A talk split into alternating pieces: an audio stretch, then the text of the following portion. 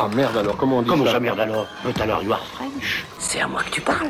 Alors à qui est-ce que tu parles? T'envoies un autre que moi ici?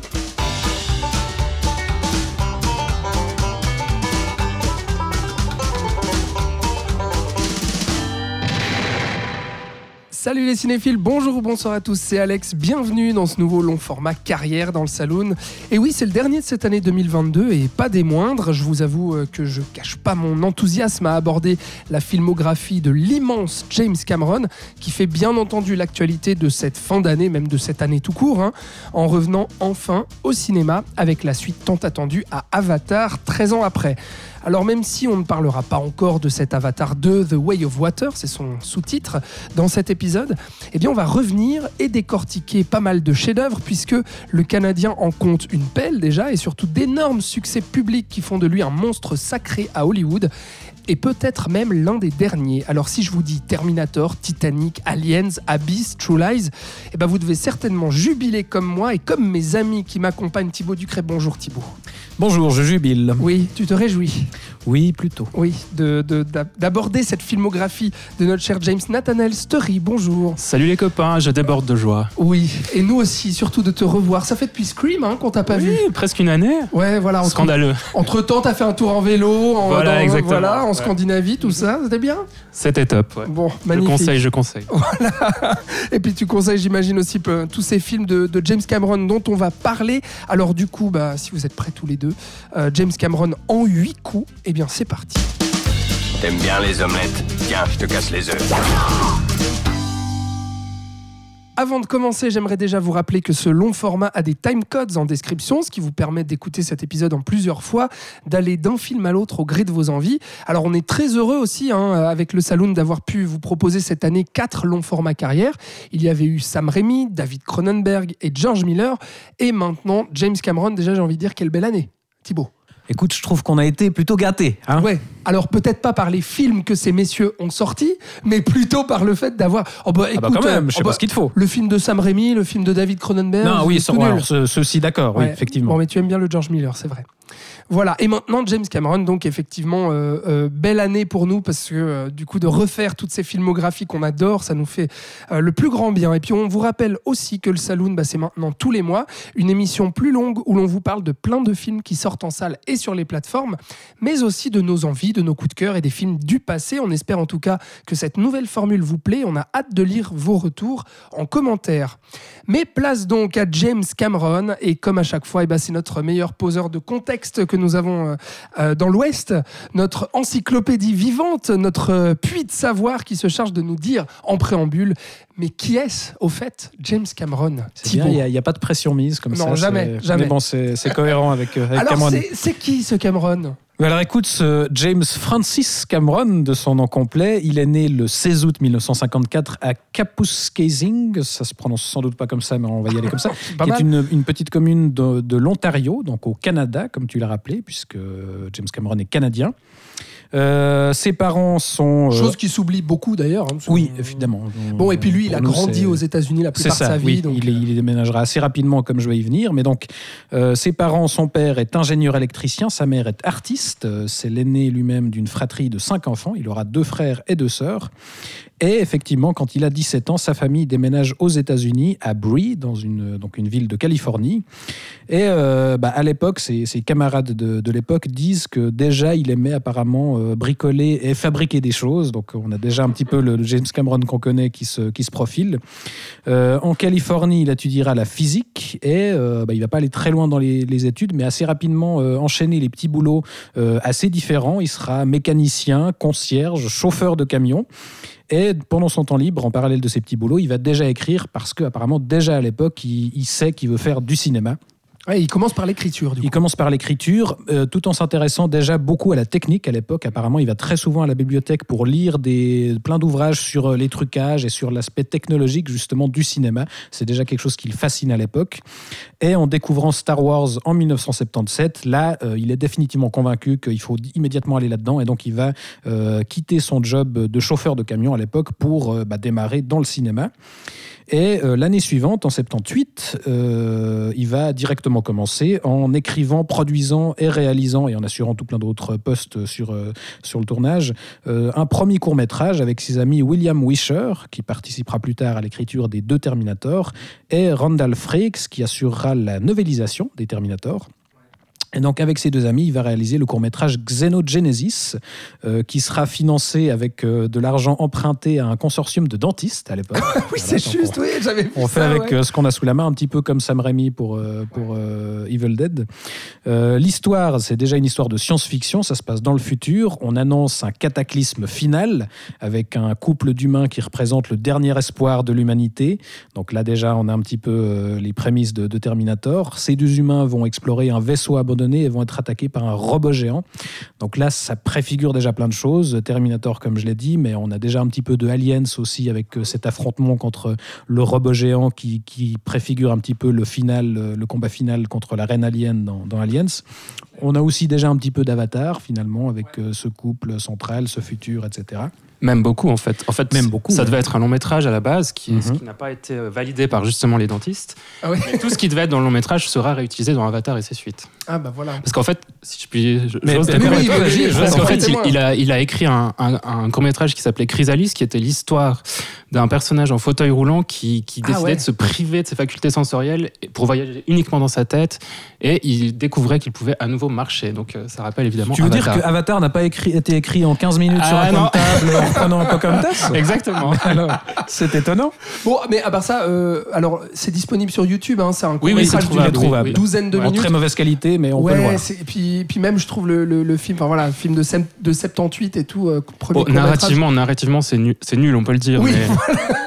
mais on voit déjà le, le savoir-faire technique de, de Cameron et de Ouais, son il y a équipe. déjà quoi. une Et déjà ses obsessions. Enfin, voilà, Ouais, vraiment. il, il a tourné en grande partie dans son salon et voilà, c'est tout avec Ouais. des effets de transparence, des trucages déjà assez élaborés vu les moyens pour l'époque. euh, oui. Par curiosité, C'est assez- euh, intéressant d'y jeter un œil, effectivement. Perdez pas euh, beaucoup de Puis temps. si, quoi. si j'ose ajouter, quand il a 14 ans, il a quand même découvert 2001, ce qui était une vraie révélation pour lui, et il s'est rendu compte à ce moment-là que le cinéma pouvait être un art.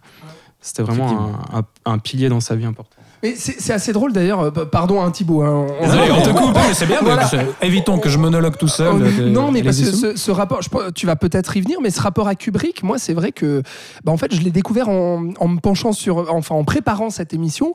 Moi, je, je, je me souvenais pas, en tout cas, je, ne- je ne savais pas que euh, Kubrick était le maître à penser de, de Cameron, et je trouve pas que ce soit quelque chose qui soit, euh, ah pardon, Abyss, mais on en reparlera, Oui. qui, qui soit spécialement présent en fait dans, dans, la, dans sa carrière. Surtout quoi. dans Abyss, mais aussi dans sa manière de se comporter sur les tournages. Je pense qu'on en Alors parlera. voilà, euh, ouais. Alors peut-être Quelque chose de quasi obsessionnel sur. euh, Oui, et puis, puis aussi dans, dans certaines de ses obsessions, enfin le, le rapport à la technologie qu'a Ouais. Cameron, Oui, c'est aussi fait. finalement quelque chose qu'on retrouve un peu chez, chez Kubrick. Hum, euh, c'est vrai. Cet aspect mi-fascination, mi-répulsion, euh, Mm. voilà, sur les, les dérives potentielles, etc. Effectivement. Donc euh, effectivement, c'est assez présent. Mhm. En tout cas, grâce à ce court métrage et puis enfin voilà, avec ce, ce début euh, où il commence à faire des choses, il sera finalement remarqué par Roger Corman, donc le, le fameux pape de la série B. euh, qui va l'engager dans ses studios et il va commencer à travailler dans les effets spéciaux, d'abord sur quelques films, avant de devenir directeur artistique sur un, un fameux film de science-fiction euh, qu'est euh, Les mercenaires de l'espace en 1980. C'est littéralement euh, les, les sept mercenaires, mais bah, dans l'espace, quoi, version Star Wars C'est bien ça? Où on a exactement non c'est pas très bien mais non mais c'est intéressant visuellement il y a quelque chose d'intéressant et notamment justement dans des, des vaisseaux que Cameron a designé lui-même où il y a quelque chose intéressant quelque chose intéressant niveau de la direction artistique mais sinon non c'est pas c'est pas fameux Euh, mais il va continuer de gravir les échelons et de tester différents postes comme ça au sein de, Sur la galaxie de la terreur des aussi. productions Co- Corman effectivement Il sera de réel de deuxième équipe. Mhm. Euh, réel de seconde équipe et directeur photo sur ce film d'ailleurs en 1981. Il participera aussi, là on monte d'un cran, euh, à Escape from New York de John Carpenter sur lequel il participera aux effets spéciaux. Et il va finalement accéder pour de bon au poste de réalisateur euh, lorsqu'une place se libère sur euh, le projet de suite au film Piranhas, euh, réalisé par Joe Dante en 1978. Donc il y a Piranha 2. Euh, il sera d'abord directeur des effets spéciaux, enfin engagé en tant que directeur des effets spéciaux sur ce film. Et quand le, premier réalisateur quittera le projet pour cause de différents artistiques, il pourra accéder au poste de réalisateur. Euh, ça va pas très bien se passer, on va en discuter tout à l'heure, mais en tout cas, ce sera ça a priori, là aussi, c'est sujet à débat, mais son, sa première expérience de réalisateur en 1982 sur Que lui renie en tout cas. Voilà. Pour, pour- pour l'anecdote, l'ancien réalisateur de Piranha 2, donc Miller Drake, sera son monteur effets spéciaux sur Abyss, Terminator 2 et True Lies. Ah ouais, c'est vrai. Ah ouais, d'accord. Et ben voilà. Merci. Donc voilà, euh, des, des débuts d'une d'une carrière qui aura ensuite légèrement marqué toute l'histoire du cinéma. Ah oui, effectivement, parce qu'on va. Léger, léger. Voilà, on va revenir euh, bien entendu euh, sur euh, tous ces films. Du coup, bah oui, on en, on en dénombre 8 si on compte euh, Piranha et puis si on ne compte pas le deuxième Avatar, voilà que donc nous n'avons euh, toujours pas vu, mais que nous attendons. euh, Et si on ne compte pas Alita. Battle Angel, Oui, voilà, bah oui, qui n'est pas réalisé Tous les par projets avortés hein. qu'il a, je pense qu'on en parlera, mais il y a, il y bien a des sûr, choses parce qu'il a intéressantes. été scénariste aussi, producteur pour, euh, pour plusieurs films assez connus.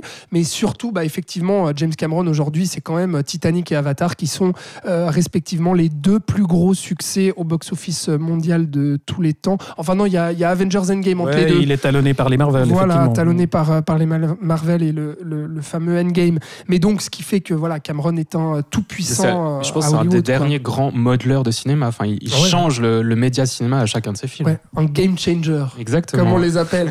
Euh, ok, alors bah, après la, traditionnellement, dans ces formats carrière, après la, biographie, la courte biographie euh, de notre cher Titi, eh ben, on passe à, notre rapport, rapidement, hein, notre rapport personnel, peut-être à Cameron, pour, que les auditeurs sachent euh, eh bien, d'où on parle.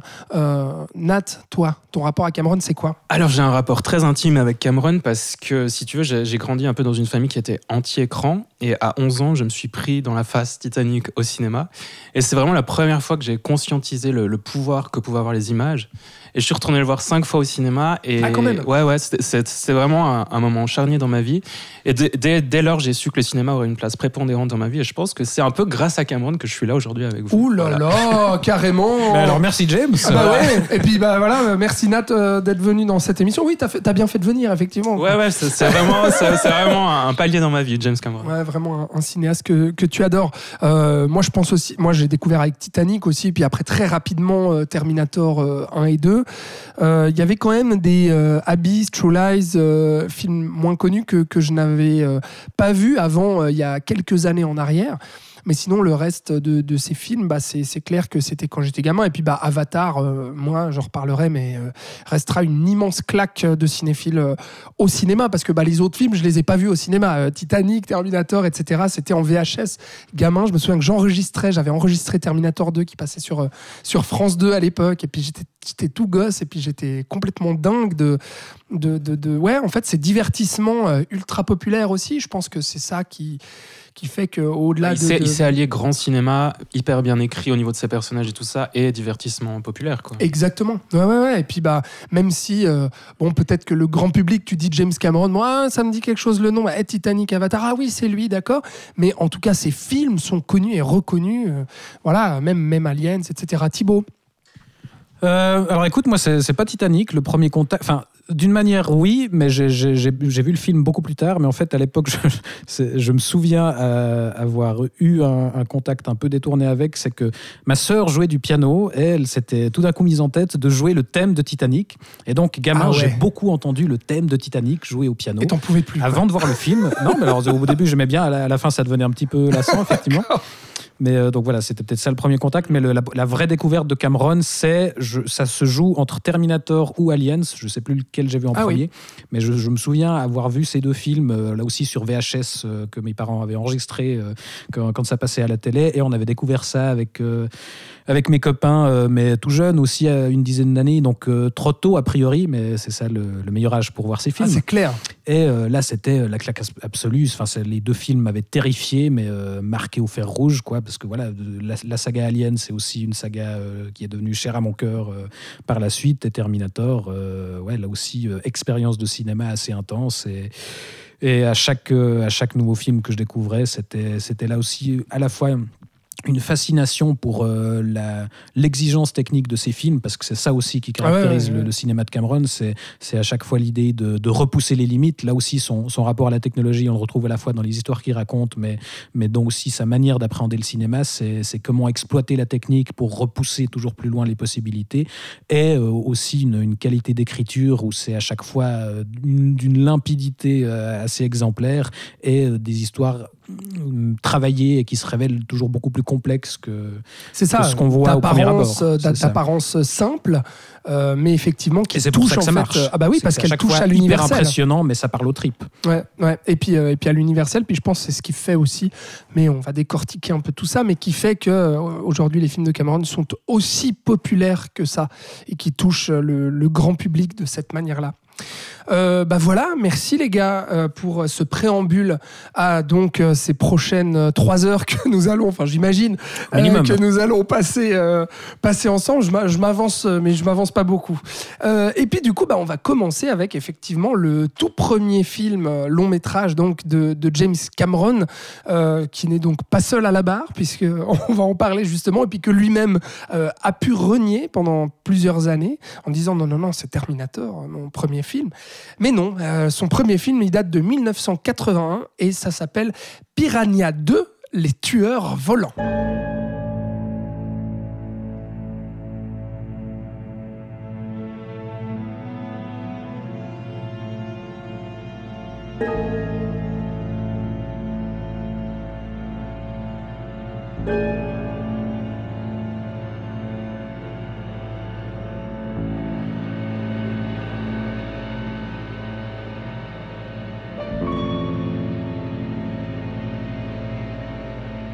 Alors effectivement, tu l'as dit avant, euh, Thibaut, c'est donc une suite au euh, Piranha de Joe Dante, qui est déjà euh, un film hein, de, de série B qui voulait surfer un peu sur le succès des Dents de la Mer.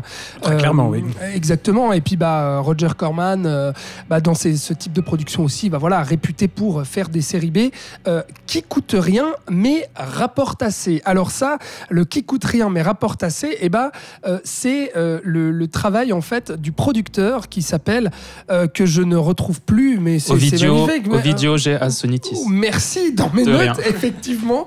Et donc, Producteur euh, gr- gréco-italien, je crois. Gréco-italien, tout à fait. Et donc, du coup, qui avait cette réputation-là de dire bah, on fait des tout petits films qui coûtent pas beaucoup, mais qui rapportent le double. Euh, et donc, à la base, bah, c'est Miller Drake donc, qui est réalisateur. Et puis, euh, bah, suite à des différends avec les producteurs, Miller Drake sera remercié.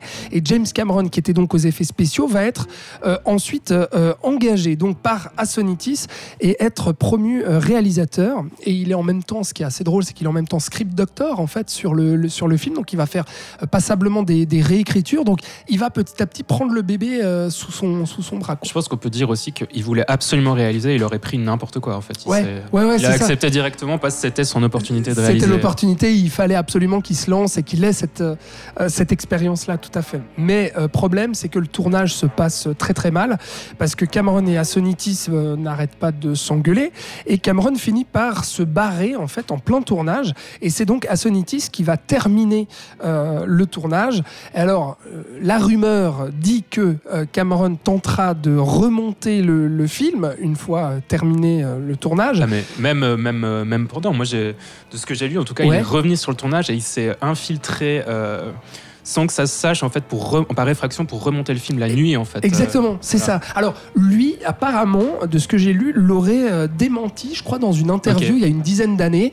Mais après, euh, il a laissé planer le doute. Enfin bref, ça, ça reste quand même assez flou. Ça mais- participe au mythe euh, du personnage. le, le mythe du personnage et surtout le mythe de ce film-là voudrait que bah, il aurait tenté de remonter le film, mais Assonitis s'en serait aperçu et aurait, l'aurait du viré. coup, euh, bah voilà, ouais, alors ça c'est sûr, mais surtout aurait bah, remonté à nouveau le film en disant non non non, mais Cameron il a fait n'importe quoi.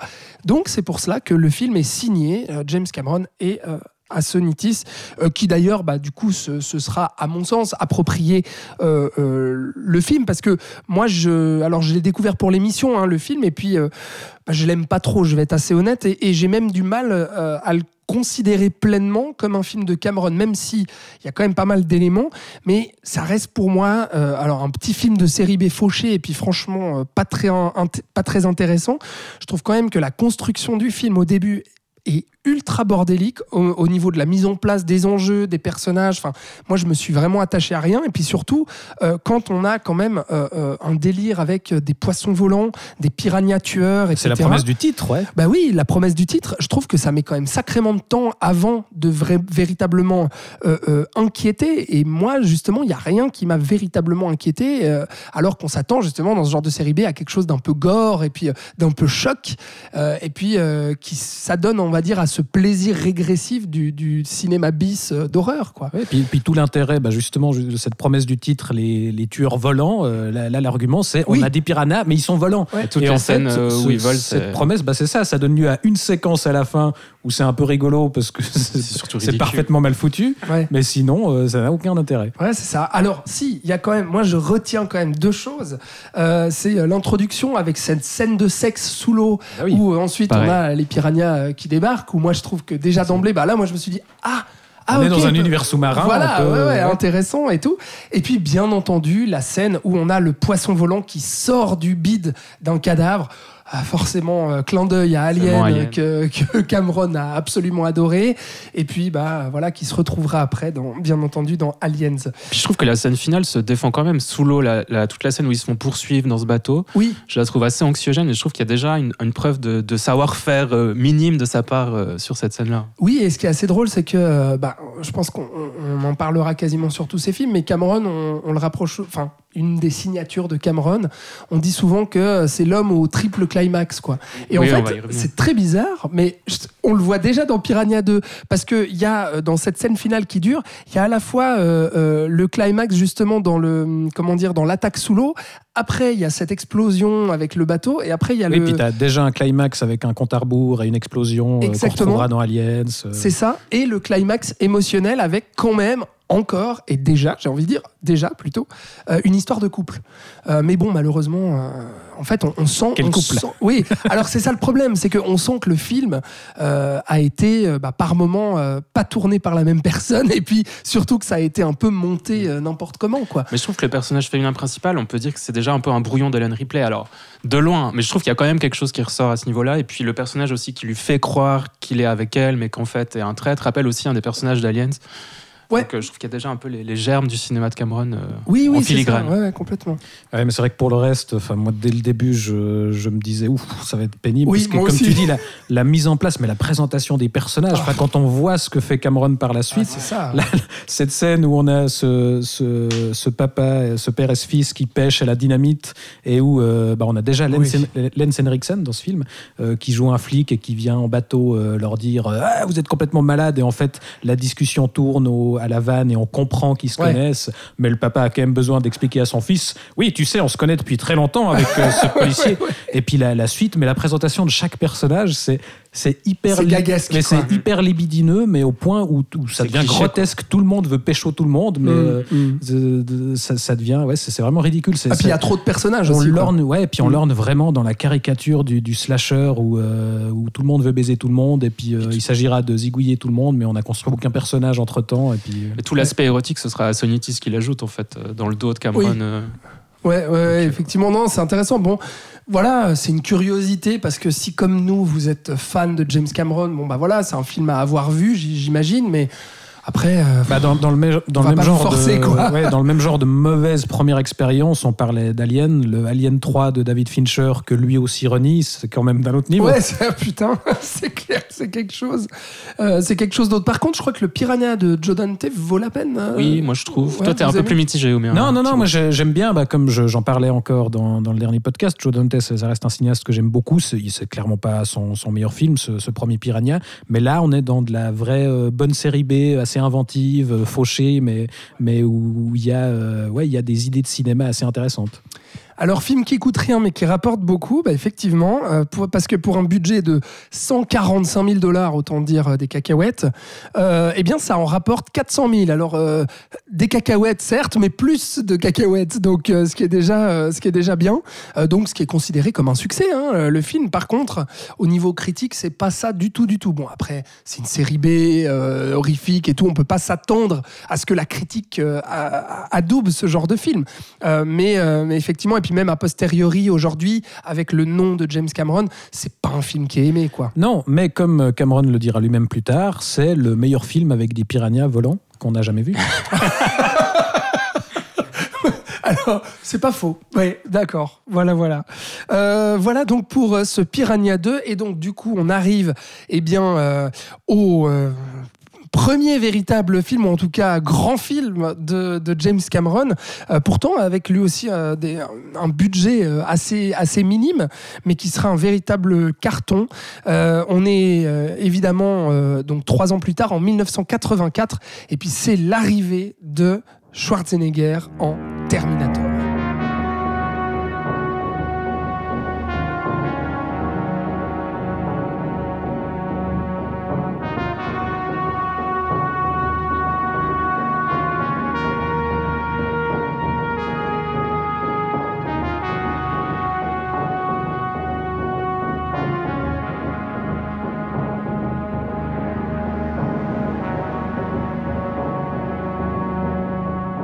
Alors mon cher Nathanaël, Oui, c'est moi. Terminator. Alors, c'est vrai qu'on on voulait que ce soit toi qui nous, qui nous donne un petit peu ton rapport personnel à cette saga et puis euh, bah, notamment à ces deux premiers films, ces deux premiers Terminator, parce que je le rappelle pour les auditeurs, on avait consacré euh, il y a maintenant trois ans de cela. euh, Bah, à l'époque de, de la sortie de Dark Fate, oui. Ouais, cette grosse merde. ouais. on avait consacré un flashback à toute la saga Terminator. Donc c'est vrai qu'on a déjà euh, largement défraîchi, on va dire, euh, la saga dans le saloon. Euh, mais donc du coup, Nathanaël, je te donne la parole en rappelant tout de même l'origine de ça. C'était Ah oui, tout à fait, mais je- une fièvre sur le tournage de Voilà. Piranha, euh, voilà, et puis Ah, un mauvais cauchemar. hein. C'est Comme quoi, il a aussi ressorti des bonnes choses de ce film. Oui. Alors, qu'est-ce Oui, qui s'est c'est- passé? Ça n'a jamais été prouvé ou démenti par lui, mais en effet, il a eu une fièvre. euh, il était malade pendant le tournage de Piranha dans son hôtel et euh, il a rêvé en fait d'un robot squelette qui sortait des flammes. Et donc au réveil le lendemain, il, euh, il dessinera ce robot et c'est le, le début du projet Terminator. Donc il faut savoir qu'après Piranha 2, Jim, on va l'appeler Jim si ça vous va. euh, Allez, c'est parti. Jim n'est plus que l'ombre de lui-même parce qu'il est à peine payé pour le film, donc 5000 dollars de, de salaire et tout cet argent va partir dans des billets d'avion et de la nourriture et en fait il va retourner vivre chez ses parents Putain. et il constatera en fait que sa voiture a été euh, saisie, enfin il a vraiment plus rien. Ah ouais. Il touche vraiment le fond, mais il a toujours ce projet dans un coin de sa tête qu'il nomme Terminator comme le projet de la dernière chance. Oh la vache. Donc, les studios ne retournent plus ses appels. Il est vraiment passé du statut de petit génie grâce à son court-métrage Xenogenesis à celui de loser à cause de, de Piranha 2. Et euh, en fait, il va partir avec un vieux camion qui tombe en pièces prêté par son père. Il va se rendre à Los Angeles où il vivra littéralement comme un SDF pendant longtemps. Et en fait, il va vivre de petits boulots, comme faire des affiches pour des films obscurs, obscurs parce qu'on peut dire aussi qu'il dessine extrêmement bien. Et puis, ça lui permettra donc de se concentrer sur le scénario de Terminator. Donc, euh, il trouvera le gîte chez son ami Randall Fricks, qu'on a déjà évoqué plus tôt, où il visionnera Mad Max 2, qui sera vraiment une, une révélation analogique à sa vision de Star Wars à l'époque. Et donc, Mad Max 2 complète avec Star Wars, New York 1997 et 2001 la liste des quatre œuvres qui ont le plus influencé Cameron. Ah, Je trouve que ça, ça a une importance pour la suite. Donc, après ça, Cameron veut rendre vraiment le genre de la série B noble et crédible en évitant les clichés des films d'exploitation et en travaillant davantage les personnages. Pour lui, les effets, spéciaux ne devraient jamais prendre le pas sur les personnages et ça va vraiment devenir une constante sur toute sa carrière. Donc, il écrit le film à rebours, il part de cette image de squelette qui sort des flammes. Pourquoi sortir des flammes? Un camion-citerne a explosé. Euh, il n'y a pas le budget pour faire un film se déroulant dans le futur, donc ça se passera dans le présent. Pourquoi y a-t-il un robot dans le présent? Voyage dans le temps, car il veut changer l'avenir, etc. Donc en juillet 1982, il va avoir un premier traitement qui sera très proche de la version finale du film. Donc ce sera donc un thriller qui regroupe toutes ces influences. John Carpenter, car le film a une structure très similaire à Halloween, et la scène du commissariat rappelle Assaut. Les scènes du futur évoquent New York 1997, et, euh, il convoque également The Driver de Walter Hill pour toutes les poursuites en voiture. Et on retrouve George Miller partout sur l'écriture, le découpage et l'intensité des scènes d'action. Ouais, c'est assez juste. On, on sent beaucoup Carpenter, c'est vrai, dans ce, dans ce premier Terminator qui a vraiment Dans ce- cette cet aspect gueule, euh, très sec aussi. Ouais. euh, Ouais, ouais, Et puis ouais. vraiment SF de, de presque de série B, quoi, Ouais, comme, ouais, tu, comme tu le dis très Et je bien. trouve qu'il anoblit en fait ce, ce- ce- ce genre de série B avec ce C'est clair. en fait. Et alors, ce qui est drôle, je crois que sur euh, cette histoire de voyage dans le temps, euh, je, je- je crois que j'ai entendu une interview récemment de lui où il revenait un peu sur cette genèse-là et où il disait que c'était un peu l'astuce qu'il avait trouvée pour vendre le projet Ouais. au producteur. C'est qu'il n'avait pas du tout cette idée de voyage temporel Mais après, il s'est dit bon, comment est-ce qu'on va justifier qu'un robot est là dans Ouais, notre ouais, plateau ouais. Puis il s'est dit bon, on va faire un petit voyage ça, temporel, comme ouais, ça, ouais. ça va créer un argument SF supplémentaire pour que les producteurs se disent ah intéressant Ouais, ouais, et ouais. tout, tu vois. Et je crois que c'est comme ça qu'il a vendu le projet. C'est ça qui est génial, c'est que c'est, enfin, c'est quand même un des fondamentaux de la saga Terminator, l'aspect enfin, futur, etc. Et, et comme beaucoup de, de trucs qui sont aujourd'hui installés euh, dans l'inconscient collectif, ça part de soit de contraintes ou Ouais. d'idées comme ça, c'est voilà, sans qu'on on pense à l'avance, ça va être un, un marqueur historique. Ouais. euh, ouais. C'est assez dingue. ouais. Et bon, à cette époque, Gene ne possède quasiment rien et sa plus grande richesse, ce sont ses amis, donc William Wisher, Randall Frakes, et surtout, je pense que c'est important de le, de le noter, euh, l'importance des femmes dans sa vie. Et en fait, là, Gail Ann Hurd, qu'il avait rencontrée sur les mercenaires de l'espace chez Roger Corman, avec elle, il va euh, conclure une sorte de pacte de sang. Car il voulait devenir le nouveau John Carpenter et elle la nouvelle Debra Hill. Et donc il vend les droits de Terminator à Pacific Western Productions, la compagnie de Galen Hurd, pour 1 dollar. La seule condition, c'est que le film ne puisse être vendu que, euh, que si lui est aux commandes, en fait. Sauf, le problème est toujours le même, c'est que les, les studios voulaient le script, ne voulaient pas James Cameron, à cause de la patate chaude Piranha 2. Ah putain. Voilà. Et finalement, ben, Je Galen... précise juste, Gail Hurd, ce sera sa première Oui, femme voilà. hein, du coup. hein. Deuxième. Ah deuxième. Ouais, ah oui ouais. oui oui, c'est vrai, il a eu une femme avant. Ouais. Qui s'appelait, attends, je peux te dire, euh, Sharon Williams. Ah oui C'est d'accord. c'est d'ailleurs elle Ouais. qui lui a présenté Randall Frakes et William Wisher, ses, ses grands amis qui auront une, une importance sur toute sa carrière. D'accord. Puis Helen Hurd aura une importance énorme. Ce sera sa productrice justement de Tout ses à fait. premiers ouais. films. ouais. Ouais. Et euh, elle va finalement réussir à vendre en fait le script à une vieille amie de chez elle qui travaille chez Orion Pictures, Barbara Boyle, qui est séduite par le fait qu'une femme soit au cœur de l'histoire. Euh, à ce moment-là, la sortie américaine de Piranha 2 a été euh, repoussée et décalée d'un an et demi. Je pense que c'est important de le noter parce que Cameron va supplier Warner de le laisser remonter le film et ce sera sa première victoire sur le système. Et à partir de là, il existera toujours une version alternative de ces films. Par contre, cette version alternative de Piranha 2 euh, est introuvable aujourd'hui. Ah oui c'est vrai. Oui j'avais entendu qu'il y avait cette version là, mais ouais, on peut pas la voir. Euh, Le, le tournage de Terminator commence le 21 mars 1984. Donc à la base, Cameron voulait O.J. Simpson dans le rôle du robot. On lui a suggéré Schwarzenegger qu'il a trouvé saugrenu, mais finalement, à la suite d'une rencontre avec lui, il trouve que c'est le, le rôle idéal pour lui. Et Linda Hamilton. C'est c'est assez croustillant d'ailleurs la, la raison pour laquelle il n'a pas appris euh, O.J. Ouais. Simpson finalement. Enfin, je ne sais pas si c'est une légende ou non au final, mais euh, apparemment, il, il- il trouvait qu'il n'avait pas l'air assez menaçant et qu'on croirait jamais qu'il pourrait tuer des gens.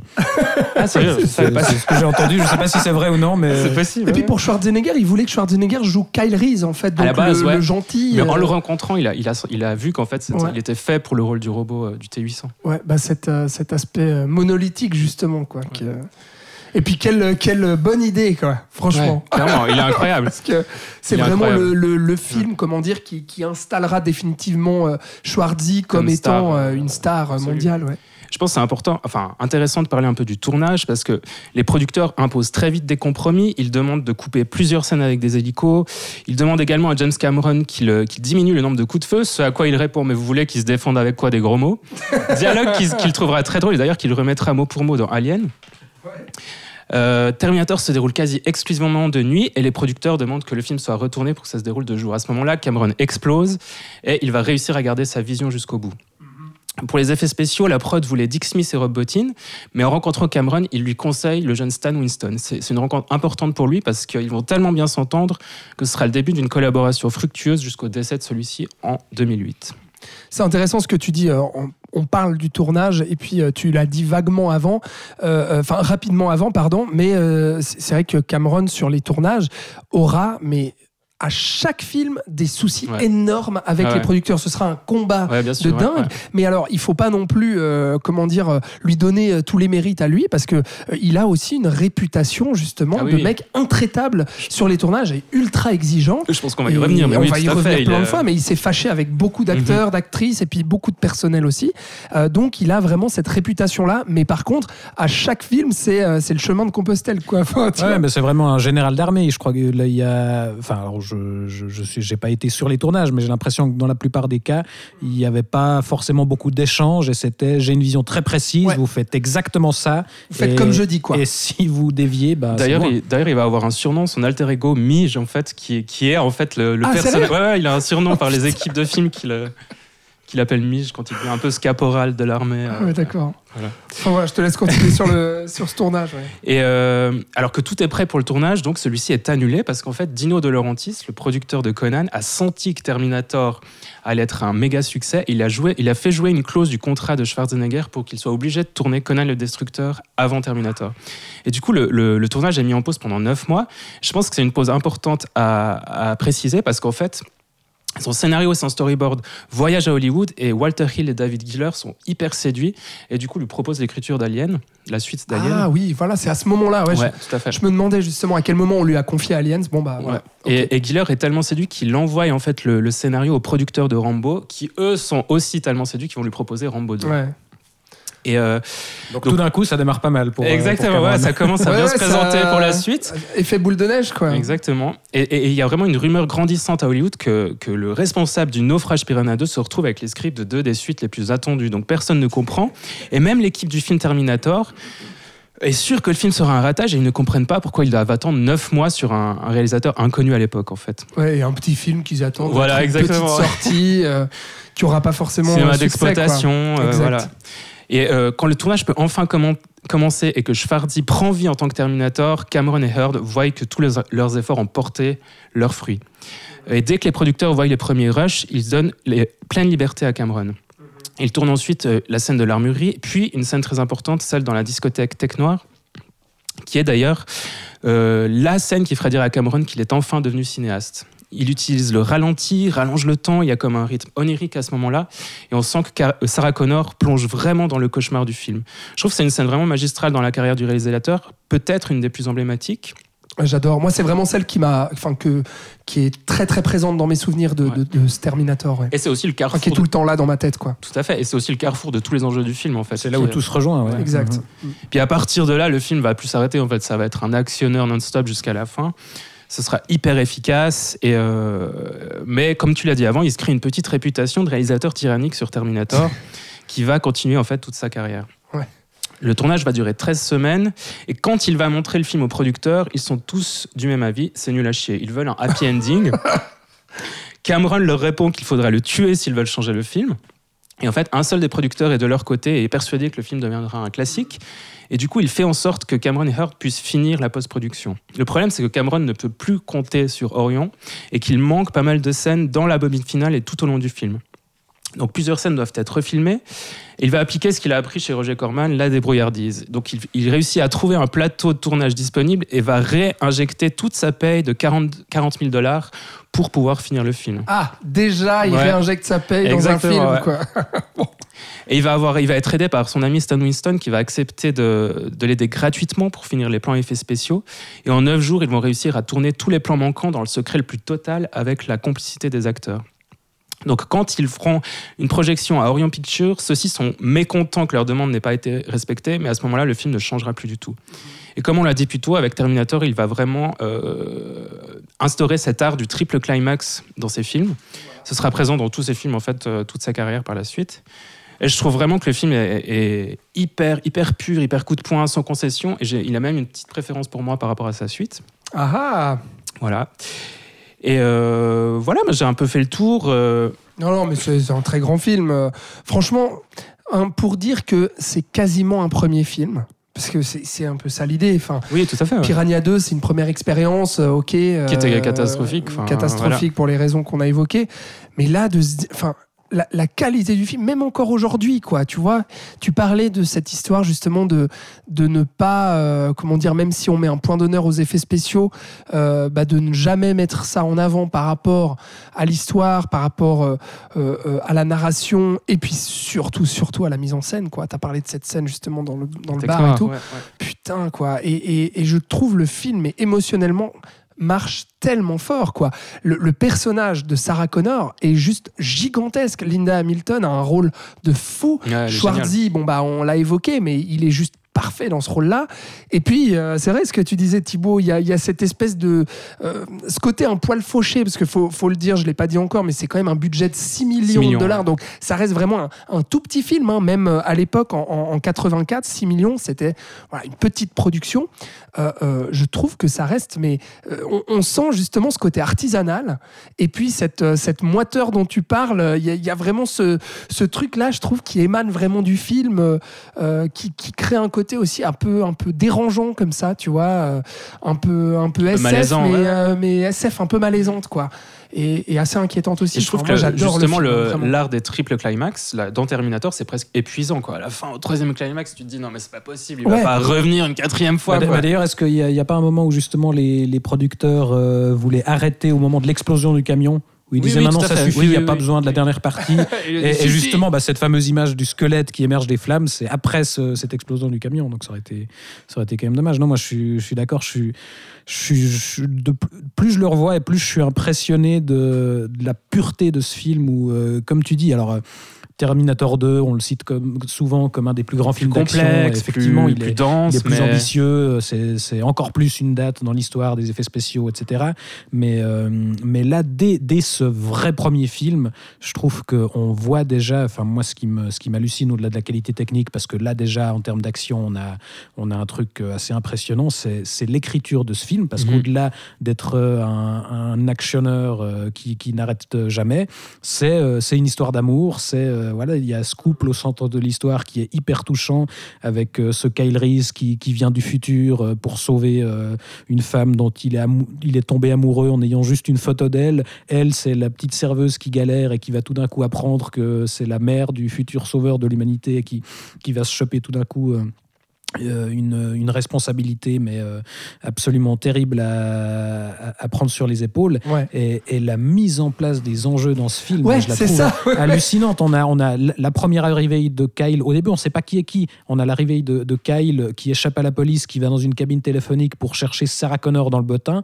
La scène suivante, on nous présente Sarah qui arrive dans, dans le diner où elle travaille. On ne nous dit pas qui c'est. On voit juste qu'elle prend sa fiche pour, euh, pour euh, pointer son arrivée et on voit que c'est écrit Sarah Connor. Ensuite, on passe au Terminator qui toque aux portes pour trouver Sarah Connor et qui les flingue. On comprend juste que du coup, on, sait qui est Sarah Connor. On sait qu'il y a deux hommes à sa poursuite qu'a priori les deux ont l'air un peu dangereux, il y en a en tout cas un des deux qui veut la tuer, et on ne sait pas qui est qui jusqu'à cette fameuse scène dans la boîte de nuit au Tech Noir, où là tout se rejoint et où ça, voilà, tout culmine dans une scène de tension euh, absolument dingue. Hallucinante. ouais. Et ouais, je trouve que dès ce premier film, il y a, y a un sens de la narration qui est euh, assez exemplaire. Et pourtant, et pourtant, c'est ça moi qui m'hallucine à chaque fois que je revois le film, comme toi, c'est de me dire à la base, il y a quand même un, un- comment dire, euh, euh, c'est pas facile à, à faire gober au spectateur ce, ce projet-là, parce qu'il y a à la fois un- un- un- cette dimension SF avec euh, un robot, mais qui est dans la peau d'un humain, etc. Il faut qu'on comprenne ce Et mécanisme-là. on ne sait pas tout de suite qui est qui. On ne sait pas tout de suite que. Schwarzenegger c'est une machine. Exactement, ouais. exactement.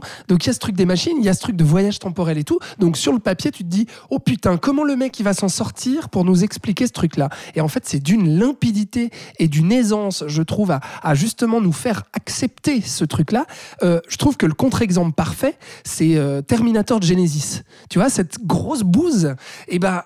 A, il- parce qu'ils essaient de retourner à nouveau ce concept de voyage temporel et tout, et ben on voit comment c'est possible de rater totalement justement euh, euh, la mise en place d'enjeux euh, avec un voyage temporel, plusieurs personnages et tout. Il y a le, le- le maître à penser, enfin le modèle, pardon, Terminator, et ensuite on regarde Terminator Genesis, et ben on voit que ah bah oui c'est pas facile quand même de, de faire de faire accepter ce genre Ouais, de, qu'il- il projet. a cette SF, capacité à, à synthétiser vraiment le- Mm. l'essence de, de ses idées et aussi dans les, les quelques scènes, là il n'a pas encore un très gros budget, mais les quelques scènes du futur qu'on voit, je les trouve hyper marquantes. Cette image euh, où il se balade dans les sous-sols, Kyle Reese, et où on croise très brièvement euh, deux petites filles qui sont devant une télévision en flammes. Mhm. Bah, ça déjà, voilà, c'est Ouais, déjà ça, une image marquante marquante. qui résume un petit peu toute l'idée de ce futur. Et, et ouais, il y a Puis- ce... Puis déjà l'écriture des personnages. Enfin, moi je trouve que tu t'identifies hyper vite à eux et puis ça- ça- il y a une portée universelle euh, hyper efficace. Puis que le film est, clair. vraiment son compromis et tu vois qu'il a réussi à tenir sa vision jusqu'au bout. Sans se laisser euh, faire par les producteurs et tout ça. Et Ouais. ça va devenir une constante dans toute sa carrière. Et puis à nouveau, justement, euh, à nouveau, non, déjà, putain, c'est vrai, faut- on est au tout début là quand même de la filmo Ça de ne fait que Cameron. commencer. Voilà, ça ne fait que commencer, mais déjà justement, et bah, euh, une histoire d'amour en fait, qui est justement le centre même euh, bah, d'un film qui a une ambition bien au-delà d'une simple romance, mais qui est un film de SF complexe avec des thématiques hyper euh, euh, euh, intéressantes et riches, et puis euh, euh, euh, complexes. Euh, et mais au, mais au centre, il y a ce- ce- cette limpidité-là de juste, bah oui, en fait, on, revient à, à- une histoire d'amour, à une romance, et, et ce sera le cas dans tous ces films, et, ou presque. Mais euh, voilà quoi. Je pense qu'on peut aussi dire, c'est une anecdote qui me semble assez intéressante, c'est qu'un écrivain de SF, Harlan Ellison, a porté plainte contre Cameron pour plagiat à l'époque Ah de Terminator, et ça va devenir une constante dans toute sa carrière. En fait, il va avoir énormément de, de plaintes Jusqu'à contre lui, Avatar, euh, ouais. jusqu'à Avatar, ouais. ouais. Bon bah quel plaisir de, de revenir, même si on avait fait ce flashback sur la saga, quel plaisir de reparler quand même de, de ce Terminator. Euh, Merci euh, Nat. Mais avec plaisir, Donc, Alexandre. euh, bah oui, effectivement, film, film important pour, pour nous tous. Euh, quoique, c'est vrai, moi, je, je l'avais découvert après T2, en fait, parce que euh, je pense Ouais, que moi T2 avait cette, euh, bah ouais, ce- cette popularité. euh, on, on en parlera, on en parlera après, mais déjà de, de films un peu plus familial aussi, euh, de, de voilà, film d'action aussi un peu plus pour les enfants, alors que celui-là est plus obscur, déjà plus quoi. noir. Plus noir, ouais. Beaucoup Mhm. plus noir, et puis tu, tu, tu le vois un peu plus tard. Moi, je l'avais découvert euh, ado, quoi, après avoir vu tes deux enfants. Et quelle claque déjà où je me disais, ah oui, d'accord, quand même, euh, le, le premier était déjà de ce niveau-là. Euh, voilà, et donc bah, du coup, je disais budget de, de, de 6 millions, mais recettes de près de 80 millions de dollars dans le monde. Donc énorme succès surprise pour euh, ce petit film, hein, comme j'ai dit. Euh, critique excellente, hein, vraiment critique très très positive, qui justement bah, permettent à Cameron, comme tu l'as dit Nat, de ensuite se faire engager sur d'autres projets, d'être propulsé bah, comme auteur, euh, comme nouvel auteur important, notamment de science-fiction, et aussi capable de, de faire un succès public.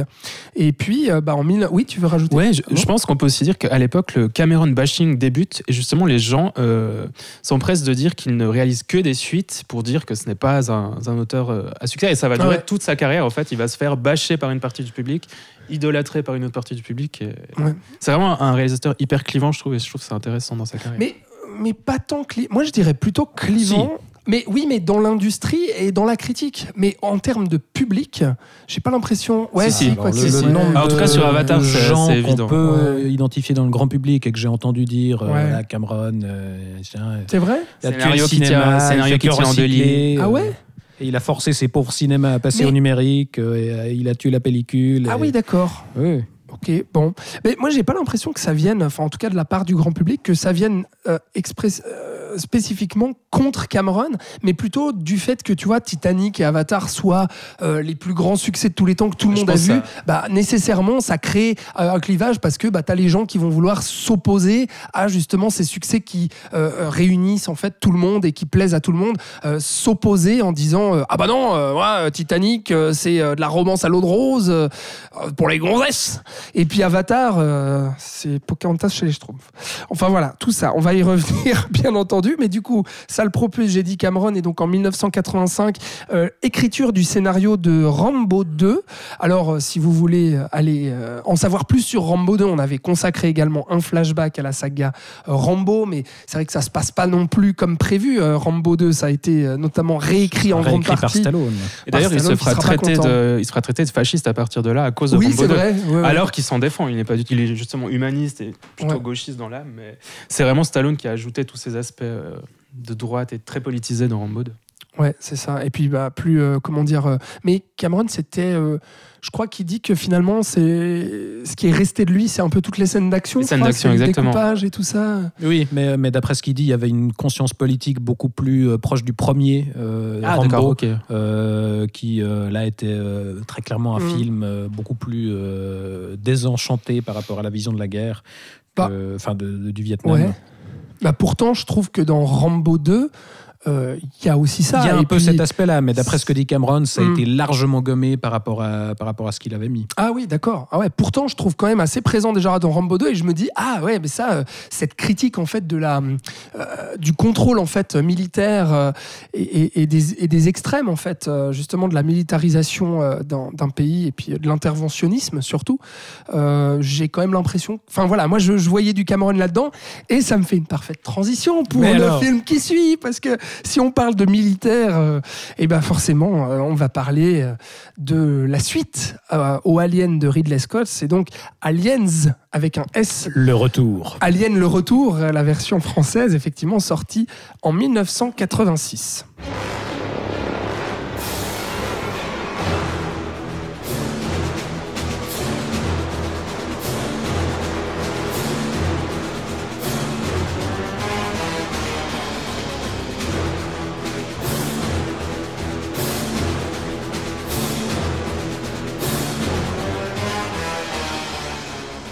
Alors c'est toi Thibaut qui nous parle de C'est moi. cet Aliens. Euh, donc on a compris hein, comment Cameron se fera engager, Nathanaël euh, l'a dit. Mais alors, c'est quoi ces problèmes lors du tournage là? C'est quoi ce problème avec l'équipe anglaise euh, qui fout rien euh, Euh, Selon Cameron, ça va pas du tout. Et puis personne n'aime Cameron. Et puis euh, Ouais, alors ce sera effectivement très compliqué, mais ce sera euh, finalement le, le- le point culminant d'une euh, production qui aurait été compliquée dès le départ parce que euh, c'est pas un projet euh, très enthousiasmant au départ pour la Fox, euh, la suite d'Alien. Euh, le premier Alien de Ridley Scott euh, a eu du succès, et donc les, les producteurs David Giller et Walter Hill qu'on a cité au début d'émission, qui sont donc les producteurs de la saga Alien, euh, veulent directement une suite, mais le studio Fox, lui, il en a un peu rien à taper au départ. Donc le, projet va vraiment traîner. Il y aura plein de- d'histoires, de tambouilles internes, de procès, de droits qui vont euh, vraiment faire traîner le projet. Et donc Cameron va se voir euh, proposer, comme tu l'as dit Nathanaël, le scénario en même temps que Terminator et que l'écriture de Rambo 2, etc. Il va écrire en trois jours un traitement de 42 pages qui va imaginer donc pour le pitch que après la fin du premier film, euh, Ellen Ripley, seule survivante euh, du premier Alien, passe 57 ans en sommeil cryogénique avant que son vaisseau soit finalement retrouvé par euh, la compagnie, la compagnie Wayland Yutani qui l'engage. Et euh, elle apprend que entre temps une colonie s'est installée sur la planète où son équipe avait trouvé l'alien et que évidemment tout ça va finir par dégénérer. Donc euh, les aliens vont se réveiller et vont foutre le bordel. Et Helen euh, Ripley va devoir euh, accompagner toute une troupe de Marines envoyés sur place où ils vont affronter cette fois une flopée de xénomorphes. Et c'est d'ailleurs tout, euh, tout le concept de ce premier film, Aliens, puisque là, euh, bah, il n'y en a pas qu'un, mais il y en a toute une série. Et euh, alors, selon la légende, là aussi, je ne suis pas sûr que ce soit vrai, mais euh, il y aurait eu un des premiers pitchs, euh, justement, avec euh, les responsables de la Fox, où euh, Cameron les aurait apparemment en partie convaincus en écrivant euh, sur un tableau Alien. Il aurait rajouté un S à la fin, Aliens, et il aurait barré deux fois ce S pour dessiner un dollar. L'air de dire, ce sera une suite en plus gros et donc succès assuré. Ouais, d'accord. Bon, et puis effectivement, c'est ce que c'est. C'est Bah, voilà. une suite en plus gros, plus de budget. Et... Et dans tous les cas, il va finir par convaincre la Fox et par obtenir le poste de scénariste et de réalisateur pour cette suite. Il va aussi réussir à imposer au poste de productrice euh, sa copine de l'époque, donc Gaylan Hurd, euh, qu'on a cité tout à l'heure. Et euh, pour le casting, bah, il faudra insister, mais Sigourney Weaver finira aussi par accepter. Ce sera le problème à chaque alien d'ailleurs. Il faudra Mais je crois que insister, mais elle celui-là, reviendra. c'était un sacré bordel Ouais, avec ouais, le ouais. cachet et C'est tout. ça, c'est euh, des, histoires de sous toujours. Parce que Cameron voulait absolument que ce soit. C'était elle ou rien. Ah quoi. bah oui, Ouais, bah parce que là aussi, il avait euh, à nouveau cette envie de mettre en scène une héroïne euh, d'action. Il a pas, il a pas même été sonné à sa porte pour la convaincre. C'est bien oui, possible. oui, il y avait un truc comme ça. Ouais, ouais. Euh, il va aussi retrouver Michael Bean de Terminator, euh, Bill Paxton aussi qui avait un tout petit rôle, Lance Henriksen qu'on voyait déjà aussi. Euh, et par contre, bah, comme tu l'as dit, au niveau du, tournage, bah, ce sera très compliqué avec l'équipe technique, puisque Cameron, le Canadien, s'entendra très mal avec l'équipe de Britanniques euh, qui était pour quelques-uns déjà là sur le, film de, Ridley Scott.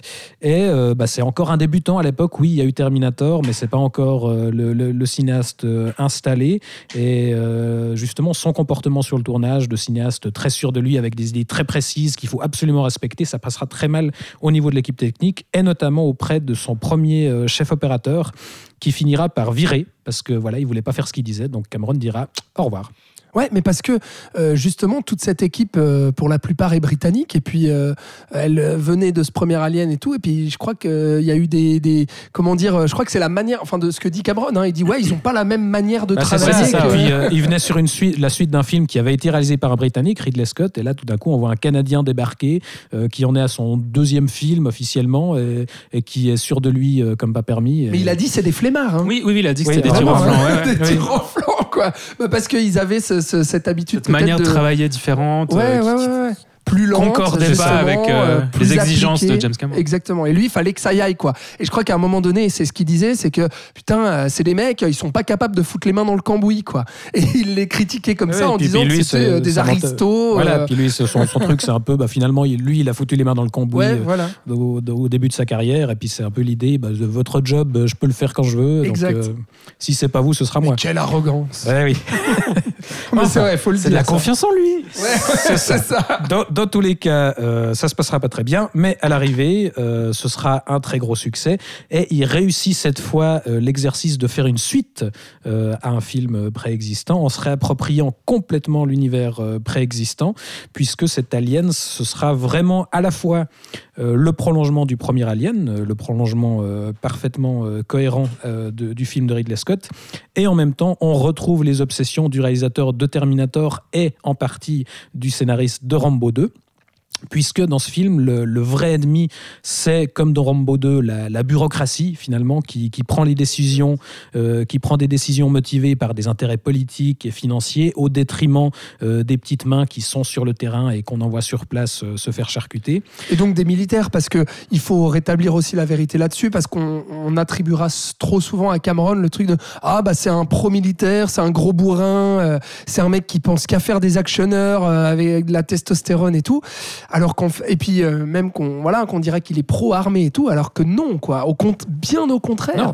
Et en fait, euh, il a il a souvent même euh, de l'affection pour les personnages justement de, de petits militaires, tu vois, en ça. bas de l'échelle. Mais par contre, ceux qui fustigent, bah, c'est les preneurs de décision, comme tu l'as dit. Exactement, oui, parce qu'il met en scène des militaires, mais il y a aussi la façon de les mettre en scène. Et là, le personnage principal, comme dans Rambo 2, finalement, c'est un personnage traumatisé qui doit retourner sur le lieu du traumatisme, justement. Donc, c'est- on a un vrai film euh, post-Vietnam. C'est euh, du coup, on peut avoir un aperçu de ce qu'aurait dû être Rambo 2 dans l'esprit de, Cameron avec ce, ce Aliens.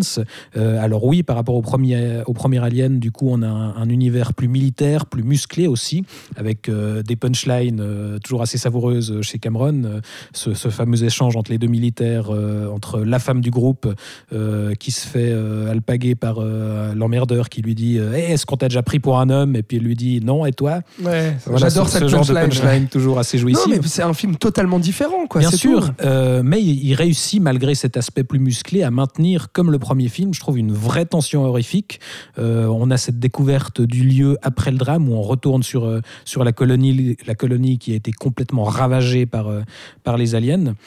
Puis toute la scène avant que les aliens apparaissent, c'est hyper long. hein, Je crois que c'est plus d'une heure de film. C'est Exact, hyper ouais. tendu, je trouve. Ouais, ouais, on est dans ce, dans ce décor euh, absolument La cauchemardesque. mise en place euh, est incroyable. où on, on se balade, on ne sait pas ce qui s'est passé, on découvre des trucs de plus en plus glauques et on plonge toujours plus loin dans l'horreur. Euh, Ce, ce genre de- d'expérience, on- voilà, ça, ça a influencé plus, plus d'une œuvre euh, par la suite. On sent les militaires perdus, tu sais. C'est ça, justement, là. Ils on sont pas du tout préparés. Et ils on savent a pas ce qu'ils faire, Ripley au centre qui sait exactement ce qu'il attend, mais tous les autres sont complètement inconscients.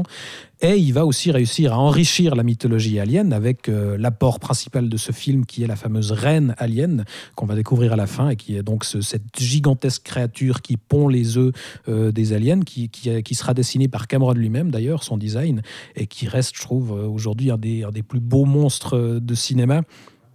Extraordinaire, cette reine alien. Et on va aussi, euh, c'est là aussi que dès ses premiers films, on a une œuvre hyper cohérente, je trouve, qui se dessine, c'est qu'on retrouve euh, dans, cette, euh, dans cette Alliance des thématiques qu'on a aussi dans Terminator. Euh, là, le personnage de Ripley qu'on récupère du premier film, elle devient pour de bon une héroïne de premier plan, alors que dans le premier film, c'était une des membres de l'équipage qui, à la fin, se trouvait être la seule survivante, mais ça, ça restait un, personnage secondaire dans la majorité du film. Là, ça devient ce coup-ci euh, la vraie survivante, euh, voilà, qui est tout de suite beaucoup plus badass, justement, qui se rapproche d'une Sarah Connor, mais qui est pas, euh, comme on a tendance à le, à le réduire un peu souvent, une bête femme forte, voilà, qui, qui prend les armes et qui va combattre. Elle est intelligente, elle est plus sensée justement que les bureaucrates et les, les hauts gradés auxquels elle est confrontée. Elle les remet à la place, à leur place quand faut. Elle prend les choses en main euh, quand il y a besoin, mais elle est aussi mise en difficulté. Elle a besoin des autres et elle est mise vraiment à égalité avec le personnage du caporal Hicks, qui est incarné par Michael Bean, et, la relation entre les deux, je trouve qu'il y, a quelque chose de très beau, justement, euh, et là aussi, à nouveau, de très efficace dans l'écriture des personnages, où elle rencontre au début cette équipe de militaires, et ils se jaugent, ils sont méfiants au début, ils savent pas trop qui est cette femme, et elle aussi se méfie d'eux, parce qu'elle a l'impression que c'est juste des gros bourrins qui vont défourailler, mais qui savent pas du tout euh, ce qui les attend, et on a cette scène avec le mecha, où elle, euh, justement, pilote cette machine, et elle prouve sa valeur, justement, auprès de Hicks notamment. Et du coup, il y a un début de, de respect mutuel euh, qui va se développer. Et je trouve très beau l'idée que euh, justement Ripley et Hicks se disent leur prénom qu'à la toute fin du film. C'est au Ouais, fait, je ouais, m'appelle ouais. euh, tel et Et tel. je crois que ça, c'est que dans la version extended. Je crois que c'était pas dans la version cinéma. Ah, c'est possible. Ouais, ouais. Je trouve que c'est un élément hyper important et intéressant. Mais... Mais voilà, et du coup, au cœur du film, là encore une fois, c'est pas juste un bête film d'action qui est euh, spectaculaire euh, comme pas permis, ce qui serait déjà pas mal. Oui. Mais, mais on a en plus un vrai cœur émotionnel avec le trio Ripley, X et, Et euh, Newt. Newt. qui est un nouveau personnage de ce film, qui est bah, une orpheline de, de la colonie sur laquelle ils vont se rendre et qui Mm. est bah, la seule survivante Ouais. du massacre qui a eu lieu. Et ils vont former tous les trois une, bah, une espèce de famille recomposée, parce que au cœur du film, il y a une thématique qui était déjà présente dans Terminator, qui est celle de la maternité où euh, dans ce film-là, Ripley devient malgré elle euh, ben, une mère protectrice donc de, de cette petite orpheline, et elle va avoir un compagnon de route masculin qui est à nouveau joué par Michael Bean comme dans Terminator, et ils vont donc fam- former une famille qui est à nouveau une espèce de dernier espoir de, de l'humanité, donc on a vraiment un prolongement hyper cohérent, et d'ailleurs bah, tu parlais de, de la version longue du film, euh, c'est vraiment cette version-là moi que je recommande, enfin moi aussi. ouais. Mais aussi, aussi, tu parles de la maternité, mais je trouve que c'est hyper important de préciser que dans Ah la oui. version longue, elle apprend au début du film que sa, sa fille, en fait, Voilà. est, morte clair, sur Terre, euh, de vieillesse, en fait. Ouais, ouais. Et moi, moi j'ai découvert euh, Aliens euh, dans sa version longue, justement, et je l'ai revu pour cette émission dans sa version longue, et je ne vois pas comment on pourrait se passer de cette scène. ah, c'est indispensable vois, pour l'équilibre du ah film, ouais. Pour le lien, justement, enfin, pour tout l'enjeu. euh, Ouais, bah, on a un truc émotionnel avec la fille, on, on lui montre une photo d'une vieille dame et puis on lui dit voilà c'est votre fille elle est morte et ah ouais. on a un truc qui annonce presque Interstellar du- d'une Ouais, certaine complètement, manière. complètement. Et, alors il y a quelques scènes aussi qui sont peut-être un peu moins nécessaires pour moi, c'est Mm. tout ce qu'on voit sur euh, justement la colonie avant que ça dégénère. Avec la famille Newt. voilà où on voit où on voit la colonie avant que les aliens débarquent et tuent tout le monde. Où ça, euh, d'une certaine manière, ça enlève presque une part de Ça mystère. un peu euh, le rythme. mais, par ouais. la suite, où on débarque euh, dans cette colonie qui a été ravagée, on n'a pas forcément besoin de voir ce qui s'est passé avant. Ouais, c'est vrai. Mais pour le reste, c'est vrai que voilà, on recommande vraiment la, la version longue. Ouais, effectivement, et puis bah, je, je rebondis sur ce que tu disais sur l'écriture du personnage de Ripley. Moi, je trouve ça, je trouve ça hallucinant, quoi. Vraiment, cette écriture est, juste géniale, et, surtout, euh, ce, personnage-là euh, enterre euh, la plupart des films, comment dire. De femmes fortes qui se font aujourd'hui, tu vois, parce qu'aujourd'hui, depuis euh, avec l'ère post-MeToo justement, eh ben on en a à l'appel hein, des films à Hollywood qui se font avec euh, ah bah il faut un personnage de femme euh, qui soit central, qui soit un personnage de femme forte, qui prenne des décisions, euh, qui soit combative, etc. et qui soit à l'égal de l'homme. C'est souvent introduit au chausse-pied, je trouve. Bah, Par exemple, dans Avengers Endgame, je trouve que c'est hyper indigeste, à Ouais, titre d'exemple. Mais... Euh, Bien sûr, et puis il y en a une quantité d'autres dont on parle tout au long de l'année. Et en revoyant ce film-là aujourd'hui, je me suis dit, putain, quoi, euh, ils ont pas attendu euh, MeToo, tu vois, tu remontes 20 ans, euh, 25 ans en arrière. Et il y avait déjà ce film-là qui est d'une perfection, je trouve, dans la- l'écriture du personnage euh, de l'héroïne. Mais finalement, tous ces personnages féminins, toute sa carrière, je trouve Ouais. que c'est des, personnages incroyables, quoi. Ouais. Vraiment tellement bien écrits. Complètement. Est-ce que euh, justement il y, a euh, comment dire peut-être cette euh, ce rapport qu'il a aux, aux- aux femmes aussi qui seront euh, très présentes aussi dans sa vie mais surtout dans sa ouais alors et puis dans sa vie professionnelle quoi. Parce qu'on parle de productrices on parle de, ensuite euh, de, de réalisatrices Oui, d'actrices oui, euh, donc qui sont à chaque fois des femmes qui gravitent autour en fait de la conception de même de ces films quoi C'est ça, et, et pour, euh, avec qui il collaborera aussi pour leur film à elle. Enfin, il, Oui, tout à il fait. sera aussi marié à, à Catherine Catherine. Bigelow pendant quelques années. Il participera à l'écriture de certains de ses films. Euh, voilà, il y, a, il y a vraiment effectivement une relation très forte euh, à ce niveau-là.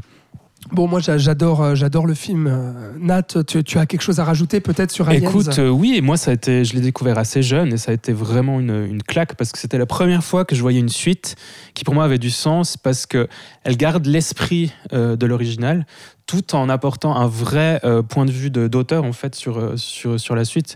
Et je trouvais que c'était génial et toutes les inspirations western du, du script quoi ça.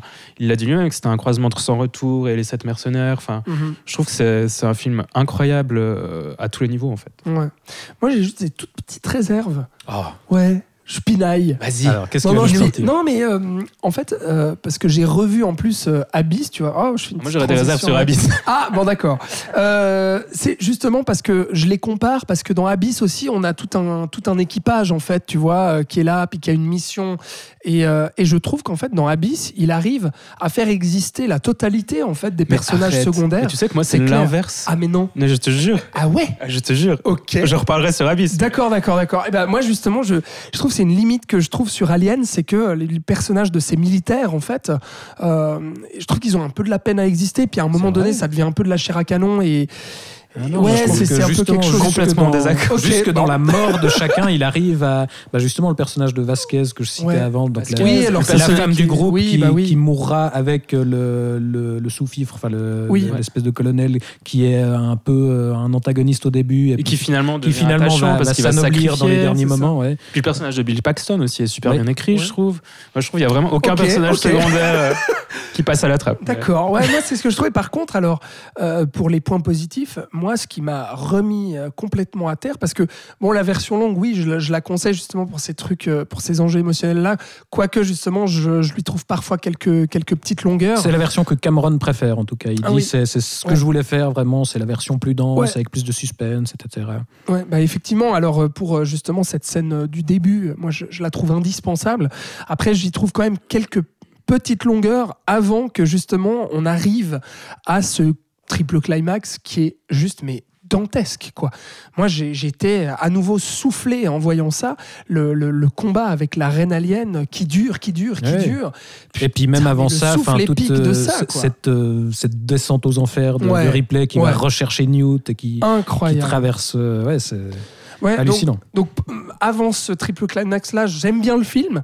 Et quand il y a ce climax, je le trouve absolument génial. Mais voilà, donc j'ai- pas, si tu veux, le même. Comment dire euh, Ce qui m'empêche de crier au chef-d'œuvre, euh, voilà, sur, euh, sur le début du film, mais ça reste un très très grand film. Donc, qu'on vous conseille de voir et revoir, voilà, autant de fois que possible. Avec un budget, alors, on l'a pas dit, mais euh, 18 millions 5 euh, de dollars, ce qui est donc déjà un budget un peu plus conséquent hein, à l'époque. Et alors là, très très gros succès, hein, 131 millions de, dollars de recettes dans le monde, avec des critiques majoritairement positives, même si certains, justement, critiqueront, on l'a dit, le changement de style. Euh, beaucoup euh, diront que ça trahit euh, l'œuvre originelle de, du grand Ridley Scott, que ça devient un film de bourrin décérébré, etc. que c'est un film etc. terrifiant. Alors qu'effectivement, je suis tout à fait d'accord. Mais donc voilà. euh, et puis passons donc à la, suite, puisque après ce Aliens, eh bien Cameron euh, vient à nouveau euh, vers un projet on ne peut plus personnel. Il va donner corps et âme pour ce film suivant. C'est bien entendu Abyss, sorti en 1989.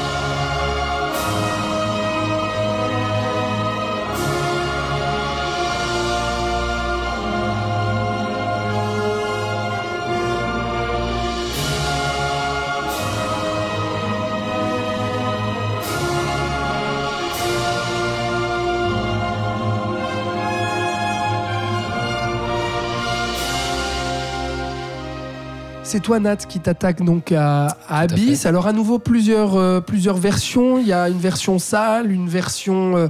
Director's Cut aussi. Ah, euh, que- attention, direct, Ah, oui. Director's Cut n'existe pas Oui, pour euh, James Cameron parce que pour vrai. lui, ce qui sort au cinéma, c'est déjà sa vision. C'est Extended Cut. Exact. non mais c'est bien de le Bien préciser. précisé. parce que Tu as tout à fait raison. Moi, c'est celle-là que je préfère, à part ça. C'est celle que j'ai vue pour l'émission. Je sais ouais. pas si c'est celle que je préfère. Peut-être j'en parlerai un peu, mais Mais c'est de celle-là dont tu vas parler. voilà, quoi. tout à fait. Oui. Ok, donc Abyss, effectivement, projet bah, très personnel euh, de Cameron, soutenu par sa femme euh, et productrice euh, Gail Ann Hurd, du coup.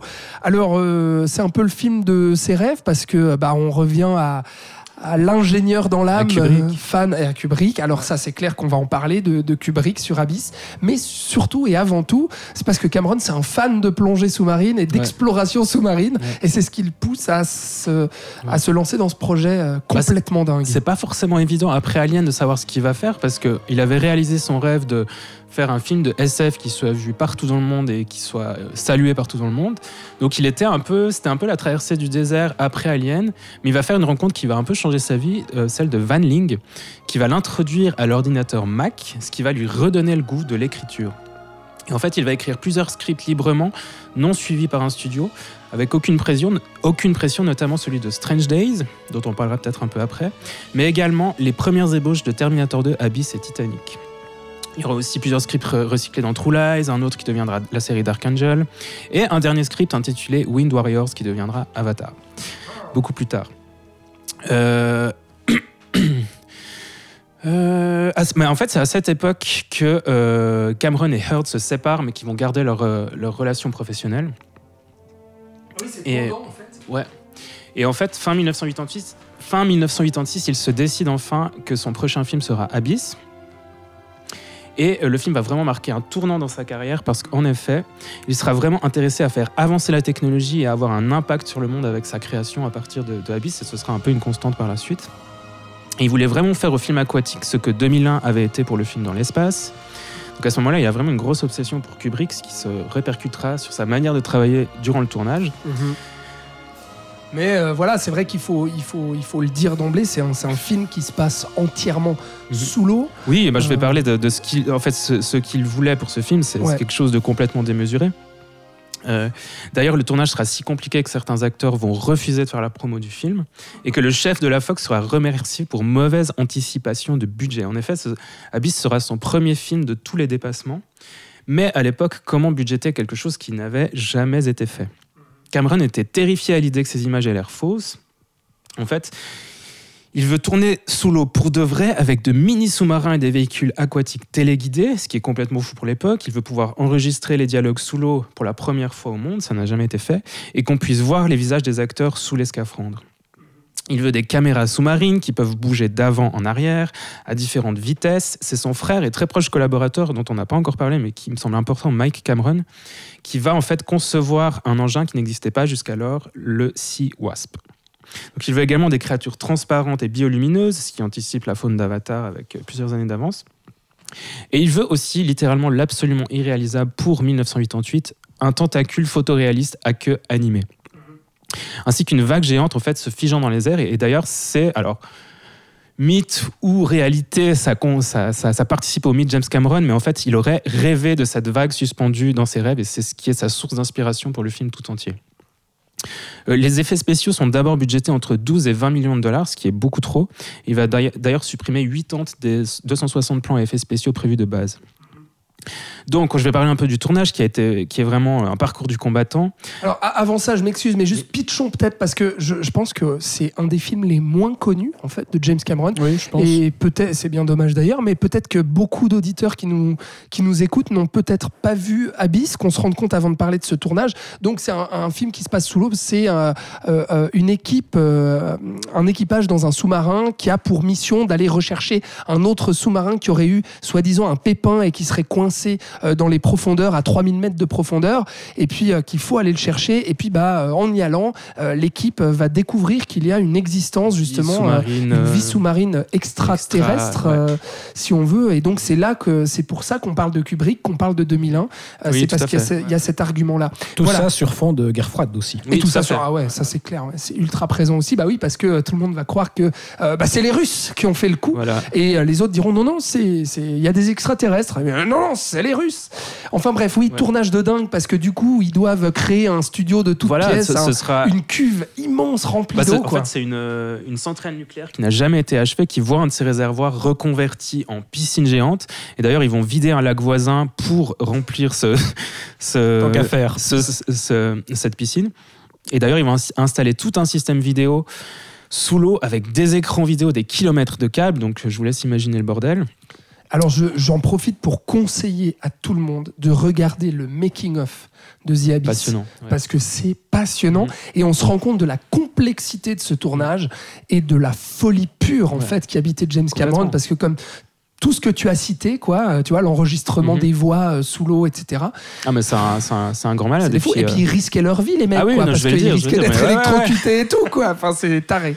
Ce qu'on peut dire par exemple, c'est que la chlorine qui était là pour purifier l'eau du bassin donne de l'urticaire et décolore les cheveux de toute l'équipe et elle ronge les combinaisons de plongée. Donc Galen Hurd va devoir racheter des combinaisons de plongée, ce qui sera un des premiers dépassements de budget parce qu'il faut savoir que le budget sera beaucoup dépassé. Le premier week-end de tournage, un immense tuyau conduisant l'eau dans le réservoir explose, menaçant d'inonder tout le décor. Certains jours, ils ne peuvent mettre qu'un seul plan en boîte. Les acteurs manquent de se noyer. La fatigue et les problèmes de communication sous l'eau euh, créent des relâchements chez les membres de l'équipe chargés des bouteilles d'oxygène. Donc tout le monde euh, risque sa vie en gros. Un jour, l'électricité saute dans cette station euh, au fond du réservoir, plongeant tout le décor dans le noir et tout le monde est sûr d'y rester. L'air conditionné ne fonctionne pas et toute l'équipe meurt constamment de chaud. Euh, les, acteurs doivent souvent attendre des heures à cause de problèmes techniques. Et quand ils arrivent enfin à tourner au fond du réservoir comme prévu, Cameron leur recommande d'uriner dans leur combinaison parce que pas le temps d'aller aux toilettes.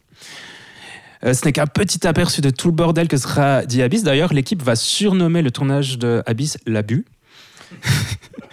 Et la sortie du film sera constamment repoussée pour finalement louper le coche estival. Et d'ailleurs, le film sera son premier flop, totalisant 90 millions de dollars alors qu'il en a coûté plus de 70. Donc on peut dire que Terminator, ça aurait été sa révélation, Alien sera son couronnement et Abyss le retour de bâton. C'est vraiment la seule et unique fois où ses ambitions s'avèrent trop démesurées par rapport aux moyens mis en œuvre, je trouve. Et d'ailleurs, qu'en est-il du film? Alors, c'est une histoire d'amour, un voyage métaphysique, une réflexion sur l'humanité. Ça fourmille d'éléments différents qui, je trouve, ne trouvent jamais complètement leur équilibre, mais ce qui n'enlève rien au pouvoir de fascination du film. Que Oula. j'adore Que j'adore hein. D'ailleurs, c'est le- Alexandre ouvre la bouche très grand. D'ailleurs, c'est le film que je préfère de l'année de sa sortie, mais, mais je trouve qu'il y a- en le revoyant, c'est comme s'il y avait des problèmes de montage, qu'il y avait des ellipses un petit peu incohérentes qui viennent casser un peu le rythme de l'ensemble. Et d'ailleurs, je trouve que, à l'inverse de toi, je trouve Ouais. le problème du, du cast, je trouve que les personnages secondaires n'existent pas vraiment. Le, le couple existe énormément, je trouve que c'est Ah, deux très beaux personnages, incroyable. mais les autres personnages, euh, je, je trouve qu'ils n'existent pas assez, en fait. Voilà. Et je trouve que dans la version extended, souffre un peu de cette dernière scène avec les extraterrestres, qui, avec ce, ce message très écologique. Alors c'est un beau message hein, qui reviendra tout- dans toute sa carrière, notamment Ouais, dans pur Avatar. Cameron, ça. ouais. Exactement. Mais je trouve que ça déconnecte un peu le reste du film. euh, voilà. C'est pas vrai. Non, mais alors, euh, bon. Mais immense film, fascinant, Ouais. qu'il faut absolument voir. Un de ses moins connus, mais, mais voyez-le quand même. Ah, moi, euh, alors c'est vraiment un film que j'ai découvert euh, il y a, je crois, 3-4 ans, quelque chose comme ça, donc très récemment. Je l'ai revu pour cette émission. Pour moi, c'est vraiment, euh, c'est vraiment un chef-d'œuvre, quoi, parce que euh, je trouve qu'on on sent en fait tout ce que tu as raconté du tournage. En fait, c'est un truc qu'on sent dans le sens où euh, il y a, L'intensité, euh. ouais, alors c'est clair, l'intensité, l'implication des gens. Ah, on sent qu'ils en chient, ouais. Ouais, l'implication des acteurs, on sent que tout le monde en chie. Et ce réalisme qu'il arrive à créer, mais on a vraiment l'impression, moi c'est un film que je trouve ultra oppressant en fait. On a vraiment l'impression d'être sous l'eau avec ces gens. Et puis, euh, bah, si tu veux. C'est littéralement le cas, vu qu'il tourne sous l'eau. Ah bah, euh, complètement, exactement. Et je trouve que ça se sent. Ouais, mais je trouve qu'il arrive Ouais. à rendre ça vraiment crédible avec des, des petites idées toutes bêtes. Où moi, je pense à un des premiers plans qu'on voit où la plateforme sous-marine avance sous l'eau et t'as cette pilote qui sifflote à un air de country ou je sais plus.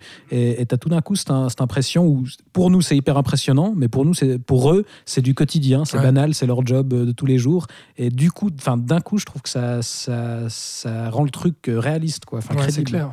Et moi, je trouve, moi, je trouve le film euh, passionnant. Pour moi, il y a, ces trois aspects assez, assez distincts. C'est que déjà, le, film, euh, avec les enjeux euh, militaires, militaristes, parce qu'il y a toute cette équipe de militaires qui a euh, l'objectif d'aller rechercher cette arme nucléaire sous l'eau qui serait justement dé- détenue par le, fameux sous-marin qui aurait eu un souci. Donc, il, se passe déjà énormément de choses à ce niveau-là. Il y a des confrontations entre les personnages. Il y a, il y a quand même, comment dire, à chaque fois des scènes d'action qui ultra prenantes. La découverte, quand ils vont, mais ça, c'est une scène horrifique que je trouve, mais, mais terrorisante quand ils vont découvrir L'exploration de l'épave, ouais. l'épave et tout, c'est complètement fou. Après, quand il y a justement le fameux euh, tsunami, etc., qu'il y a cette espèce de grue énorme qui va leur tomber dessus, euh, qu'ils vont peut-être se retrouver piégés à 20 000 lieues sous les mers. Enfin, il y a, ces- il y a toutes ces choses-là. Il y a la dimension métaphysique avec les extraterrestres que je trouve, alors déjà en termes de direction artistique, absolument splendide, mais vraiment quand on découvre avec Ed Harris le fameux euh, euh, monde sous-marin caché, mais moi je trouve ça d'une splendeur. Je me, je me retrouve dans Rencontre du troisième type, quoi, avec ses lumières, cette soucoupe et tout. Enfin, et, et ça pourrait euh, être devenu, enfin ça pourrait être un truc euh, qui euh, au fil des ans devient hyper kitsch ou. Ouais. D'a- Mais d'ailleurs, le, ridicule, le mais- film mériterait une sortie 4K, je trouve. Ouais. Ça- C'est un film C'est qui crie, euh, qui crie la, la HD. Quoi. Bah alors d'ailleurs justement on attend encore et toujours que que- que- qu'un Blu-ray sorte, mais euh, Cameron euh, apparemment veut s'en charger euh, lui-même parce qu'il veut superviser la On chose, il veut sortir un Blu-ray qui soit bien fait avec un pressage correct et tout. Bon quand on voit la qualité des Blu-ray des films de Cameron, bah on comprend pourquoi euh, il veut être derrière et qu'il veut que l'image soit absolument parfaite. Donc on attend encore et toujours un Blu-ray de, de Abyss. Mais bref, donc il y a déjà moi tout ça en fait qui me, qui me, qui me passionne et puis qui me- que je trouve d'une tension hallucinante. Le film en extended cut euh, dure pratiquement 3 heures, hein, je crois. 2h47, je crois. Ouais, c'est ça, pratiquement euh, ouais, 2 heures, 3 quarts. Euh, pour moi, ça passe à une vitesse folle. Enfin, tout me, Ouais, tout ça, me passionne. Et puis vraiment, la relation entre, entre cet équipage, encore une fois, moi, j'en reviens au tournage parce que on sent l'implication de tous ces gens-là et de ces personnages secondaires qui ont tous une fonction, qui arrivent tous à, à exister et surtout à coexister. voilà. Et puis, bah, l'histoire d'amour que je trouve terrassante parce qu'à la base, bah, euh, ça parle quand même d'un couple divorcé qui peut plus blairer. Mais là aussi, puis la manière dont il met euh, ça en place, c'est- génial au niveau de l'écriture. Enfin, bah, tu as justement ce parallèle avec euh, l'ouragan Fred, où euh, on nous présente le couple avec euh, Ed Harris qui dit euh, Oui, je trouve que les ouragans devraient toujours être nommés avec des prénoms féminins. Et la scène d'après, on découvre sa femme qui, qui débarque euh, en furie euh, dans le bateau et, et où ils ont ce dialogue par webcam où on comprend qu'ils sont en train Oui, de se c'est très séparer. drôle ce moment. Ouais. Et la bague Oui, l'idée de la Ah, bague oui. qui bloque la porte, ça c'est Ah, génial. Incroyable, incroyable. Ça. Et puis voilà, en fait, ça a une ampleur émotionnelle, je trouve, euh, qui trouve son apogée au moment où justement, euh, bah, La noyade. ouais, la noyade de, de la femme qui va être sauvée in extremis. Je trouve que c'est une des plus belles scènes de toute sa carrière à Ah, je trouve putain. c'est terrassant Moi, cette ça me tire les larmes. Quoi. Et puis, Ed Harris trouve le meilleur rôle de sa carrière. Cette scène-là où justement il va la, il va la frapper pour que, pour qu'elle, pour qu'elle renaisse, quoi, pour que euh, elle ne, elle, ne se noie pas. Euh, il est mais, mais bouleversant, Ed Harris, hallucinant. Et je me suis dit merde, quoi. Pourquoi il a pas retrouvé des, des, des rôles principaux après, après ce film-là et tout. Donc, euh, enfin voilà, il y a, y a- y a- tout ça. Moi, je, je- suis vraiment, vraiment très passionné par le film et vraiment très ému aussi. Ouais, je- je- j'ai envie de le revoir rien qu'en parlant, quoi. C'est ouf, quoi. C'est vraiment un film que j'adore. Thibaut Euh, Moi aussi, ça me procure des, ouais, des émotions vraiment très fortes. Je trouve que euh, il arrive vraiment euh, à faire un, un film sous-marin euh, absolument hallucinant. Enfin, cette, cette plongée finale où voilà, Ed Harris plonge avec, plonge avec ce liquide respiratoire où on va toujours plus profondément et, et ça paraît être le, le- le truc de la dernière chance, complètement désespéré, et, et où il arrive vraiment, à, bah, littéralement, à, à nous immerger là-dedans de façon euh, vraiment saisissante. Et, J'ai l'impression d'être à sa place, quoi. Tu Ouais, vois ouais, et alors, orchestré des, des séquences dingues. Avant ça, on a un, un duel de véhicules sous-marins où il nous refait euh, encore une fois le, le final d'Aliens, mais, mais là euh, avec Michael Bean et Daris euh, qui s'affrontent euh, sous l'eau.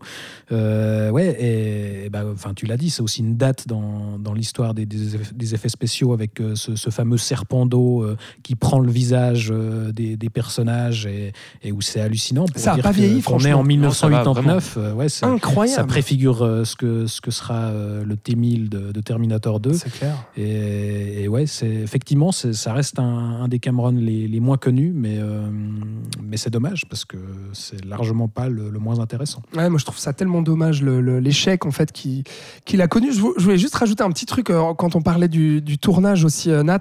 Euh, moi, euh, en voyant le making of de The Abyss, il y a un truc qui m'a fait assez marrer, c'est que pour recréer en fait euh, l'ambiance de, de l'océan, donc la, noi- la, la noirceur en fait de, de l'océan, ils ont recouvert apparemment toute la cuve d'eau euh, de d'haricots rouges en fait, de gros haricots rouges. Et donc ils en ont mis mais des tonnes et des tonnes et des tonnes pour en fait euh, bah, que la lumière ne passe pas et puis qu'on ait l'impression qu'il soit euh, complètement dans l'obscurité. Et ce qui est assez euh, drôle aussi quand on entend les acteurs parler, c'est que ça rendait en fait le, lieu de tournage hyper terrorisant parce que ils étaient vraiment plongés complètement dans le noir avec leurs petites lampes, tu sais, sur leur sur leur scaphandre. Et souvent les acteurs disaient mais des fois on restait, enfin on avait les boules quoi, parce que on, est, on avait vraiment l'impression de se retrouver au milieu de l'océan et parfois on se perdait et on n'arrivait plus à et donc on, on se disait euh, parce qu'ils étaient connectés euh, leur scaphandre et tout, eh mais dis donc t'es où? Ah bah attends je suis à 10 mètres sur ta droite. Enfin je...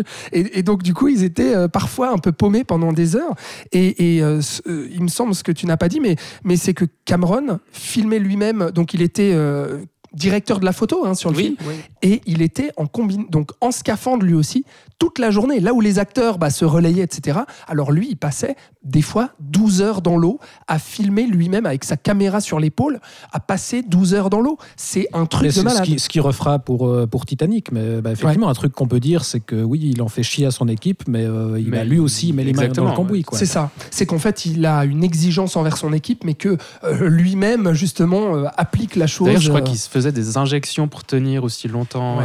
Euh, puis qu'il a même injecté un membre de son équipe un jour pour qu'il tienne. Enfin bref. euh, oh, c'est un voilà, truc- intense. C'est un, truc hyper intense. Et puis, euh, ce qui fait que, bah, forcément, il se sera brouillé euh, sur le moment avec certains acteurs, et notamment bah, l'actrice principale, euh, parce qu'il a été assez exigeant. Mais je crois que par la suite, comme la plupart des acteurs d'ailleurs, une fois, une fois qu'ils ont vu le résultat, ils disent Ouais, ça en valait la peine. Et d'ailleurs, la petite anecdote que j'aime bien, c'est que l'équipe de tournage, sur le tournage même, portera des, des t-shirts avec marqué Oui, euh, oui, oui. We survived The Abyss en fait. Euh, Donc euh, en gros, on a survécu au tournage de The Abyss, donc on peut faire n'importe quel film après quoi.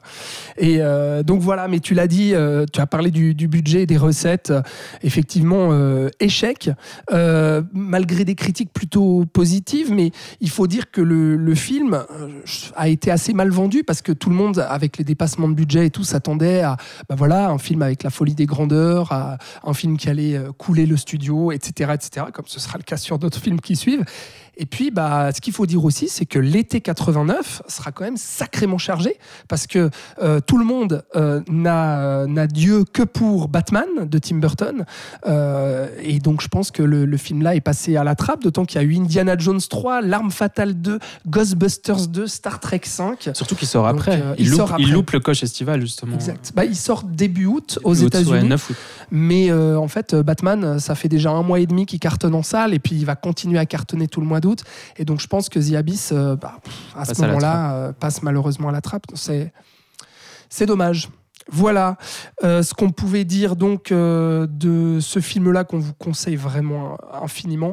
Et Nat, tu vas garder le crachoir puisque Tout à fait. tu vas nous parler donc de cette suite tant attendue à Terminator 2 euh, qui arrive donc, eh bien, j'a- j'a- j'arrive pas à calculer, mais qui En arrive 1991. Merci. Mais en 1991.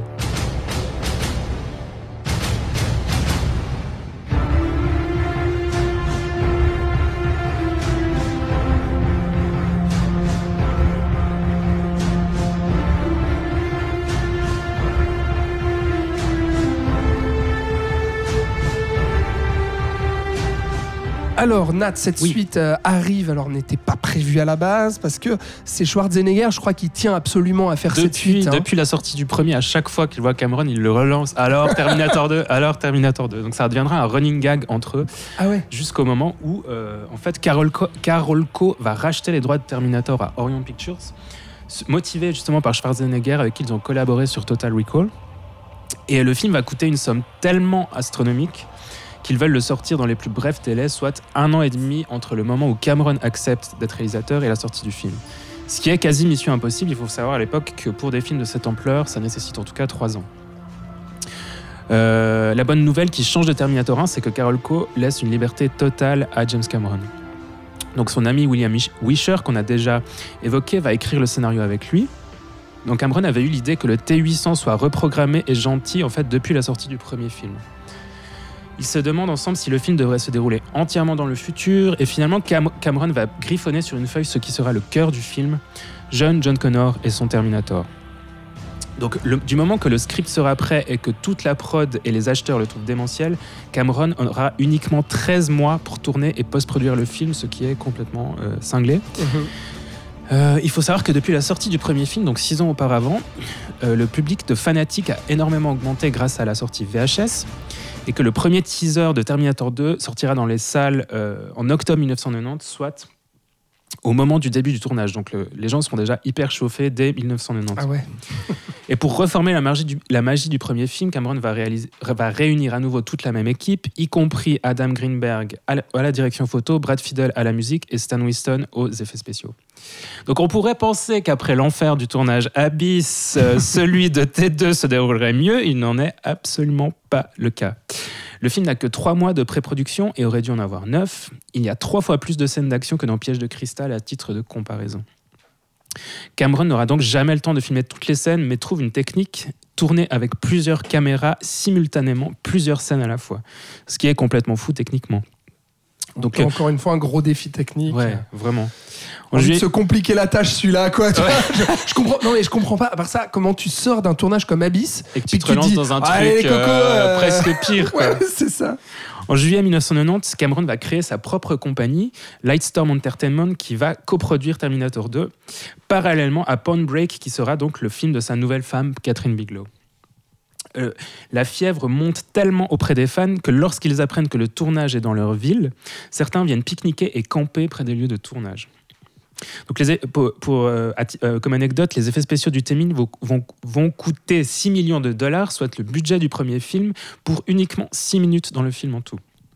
Mais ces minutes qui là aussi vont changer le cours de l'histoire du cinéma, clairement. spéciaux, ouais. ouais. Euh, il tourne toute la semaine, du lundi au dimanche. Euh, les monteurs montent le film en même temps. Et Cameron supervise ce qui a été monté durant la semaine le week-end, donc ce qui est complètement fou. Donc il a mélangé en fait la pro- post-production à la production du film. Le tournage va durer 171 jours, soit 6 mois, durant lesquels Jim va redevenir le fameux Mige, son alter ego.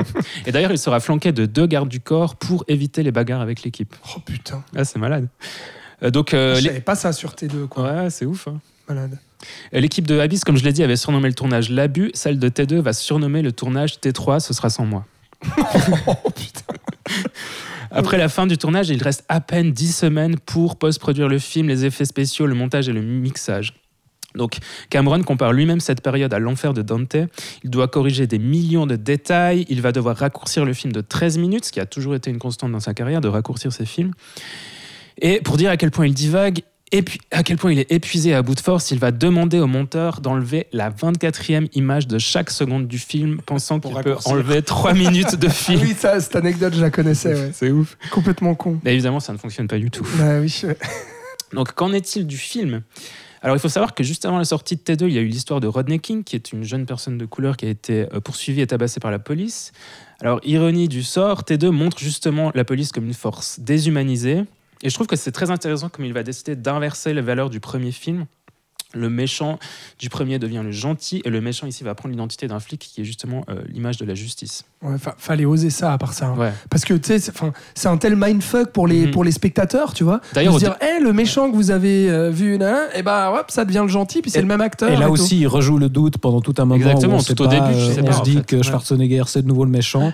Et effectivement, on a une figure de flic qui a l'air, euh, qui a l'air aussi beaucoup plus humaine euh, parce qu'il arrive justement à singer les expressions et à, et à- et à parler aux humains. Et, et là aussi, c'est brillant. Ouais, et puis je trouve que ce qu'on peut pas lui enlever, c'est à quel point les scènes d'action sont impressionnantes. Notamment la, la poursuite entre la moto et l'hélicoptère qui passe sous des ponts. Ah non, c'est pas un hélicoptère, c'est un camion. Ouais. Au début, dans le canal Ouais, à ouais, Los Angeles.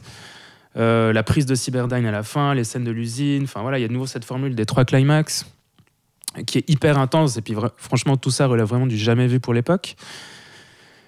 Euh, mais je trouve que dans sa version extended que j'ai donc vu pour l'émi- l'émission, on retrouve un peu déjà ces tics légèrement ridicules qui vont un peu euh, être un problème dans la suite de la saga. Par exemple, quand le T800 essaye de sourire, je trouve que c'est une scène Oui, un peu. ça, c'est une scène qui a été coupée. C'était une bonne idée C'était une bonne idée. Ouais, ouais, mais dans, les, dans Ouais, je l'ai T3, vu, celle-là. T3 et les suites, je trouve que ça va vraiment partir dans cette direction. Et puis c'est, c'est dommage. Alors c'est, un film que j'apprécie beaucoup, que j'ai découvert très jeune, mais avec le recul, je lui préfère en fait le, le côté sans concession et très droit au but du premier film.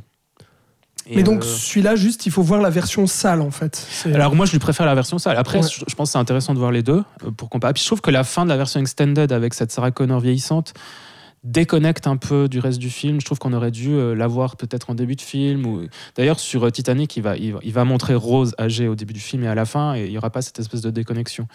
Donc je la trouve réussie mais je- je con- j'aurais tendance à plutôt conseiller la version sale euh, du film. D'ailleurs, le film sera un gigantesque succès. hein. Je pense que tu allais le dire, mais 200 millions de dollars aux États-Unis, 300 millions de dollars à l'international. Folie. voilà. Ouais, c'est clair. En immense, euh, ce, ce T2, effectivement, révolution au niveau des effets spéciaux, euh, Thibaut, et puis euh, prouesse en termes d'action, Ouais. et puis surtout en termes, euh, parce que c'est ça la proposition aussi, et je le disais tout à l'heure, c'est ce divertissement Plus familial. ouais. C'est ça, ouais. Bah, la, la- la brillante idée du film, c'est cette relation justement euh, entre le jeune John Connor et euh, bah, euh, ce T800 euh, reprogrammé, donc Schwarzenegger. Et, là, je trouve, je trouve excellent le- justement l'approche du personnage, parce que dans le premier film, je crois qu'il y a peut-être un plan où on voit le John Connor adulte, mais sinon, ça reste une, une espèce de, figure symbolique, voilà, le, sauveur- le futur sauveur de l'humanité, mais qui n'est pas vraiment palpable. Et là, on découvre un, un sale gosse, quoi. C'est le gamin qui, euh, bah voilà, euh, Sarah Connor a été internée, donc lui, il a été placé dans une famille d'accueil. Euh, avant ça, il a grandi avec sa mère complètement parano et persuadé que des machines du futur vont venir le tuer. Donc évidemment que, hum, que c'est devenu un sale gosse complètement irresponsable. Justement, il y a cette scène où il découvre que le Terminator qui a été renvoyé pour le protéger a été programmé pour lui obéir au, doigt et à l'œil. Et donc, bah, qu'est-ce qu'il va faire au tout début? Il va en profiter pour faire des conneries et pour aller brutaliser des petites frappes dans la rue.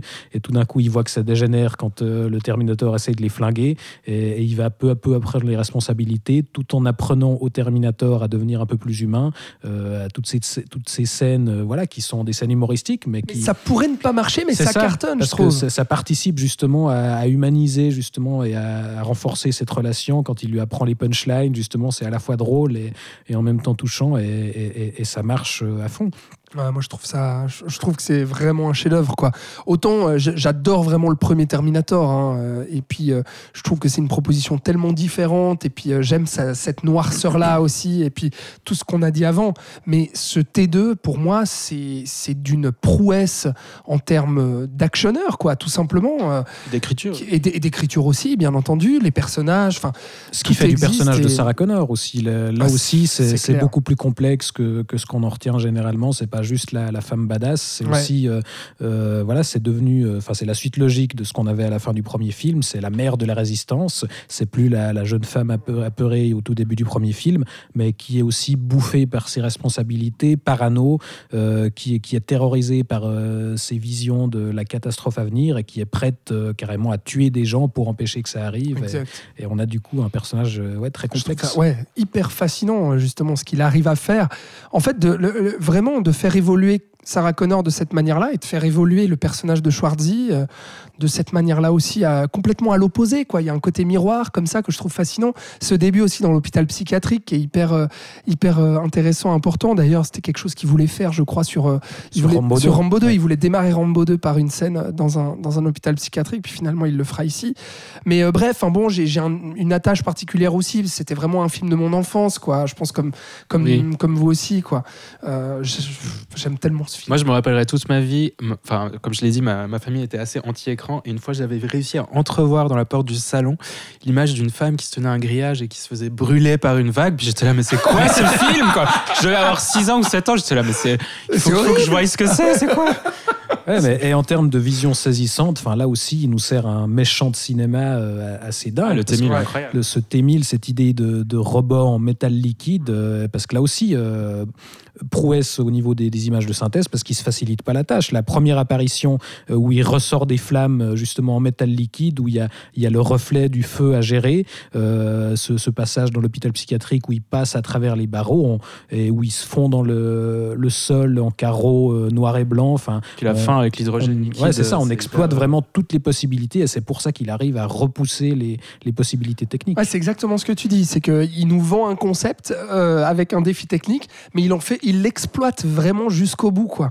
Et bref. Voilà quoi, incroyable, euh, immense succès. Euh, il faut dire quand même que le budget euh, enfin, dépassait les 100 millions de dollars, ce qui était à l'époque, pour l'époque, bah, en fait le plus gros budget jamais alloué à un film euh, à cette époque-là, qui a été bah, dépassé euh, par James Cameron lui-même. Allègrement, Juste après, avec, avec Titanic, mais je crois que même, bah, même, euh, True même Lies. True Lies, en fait, déjà. Même True Lies, il dépassait encore.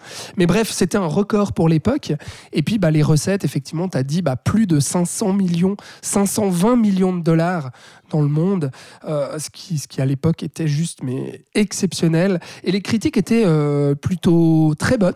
Euh, voilà, on, louait justement bah, à la fois les, défis au niveau des effets spéciaux et puis bah, le, côté familial qui a beaucoup plu à l'époque d'arriver en fait à twister Terminator de cette manière-là. Voilà, ce qui nous amène ensuite du coup à un autre film avec euh, Schwarzenegger. Euh, donc on est dans une euh, comédie d'action, disons-le, avec True Lies, sorti en 1994.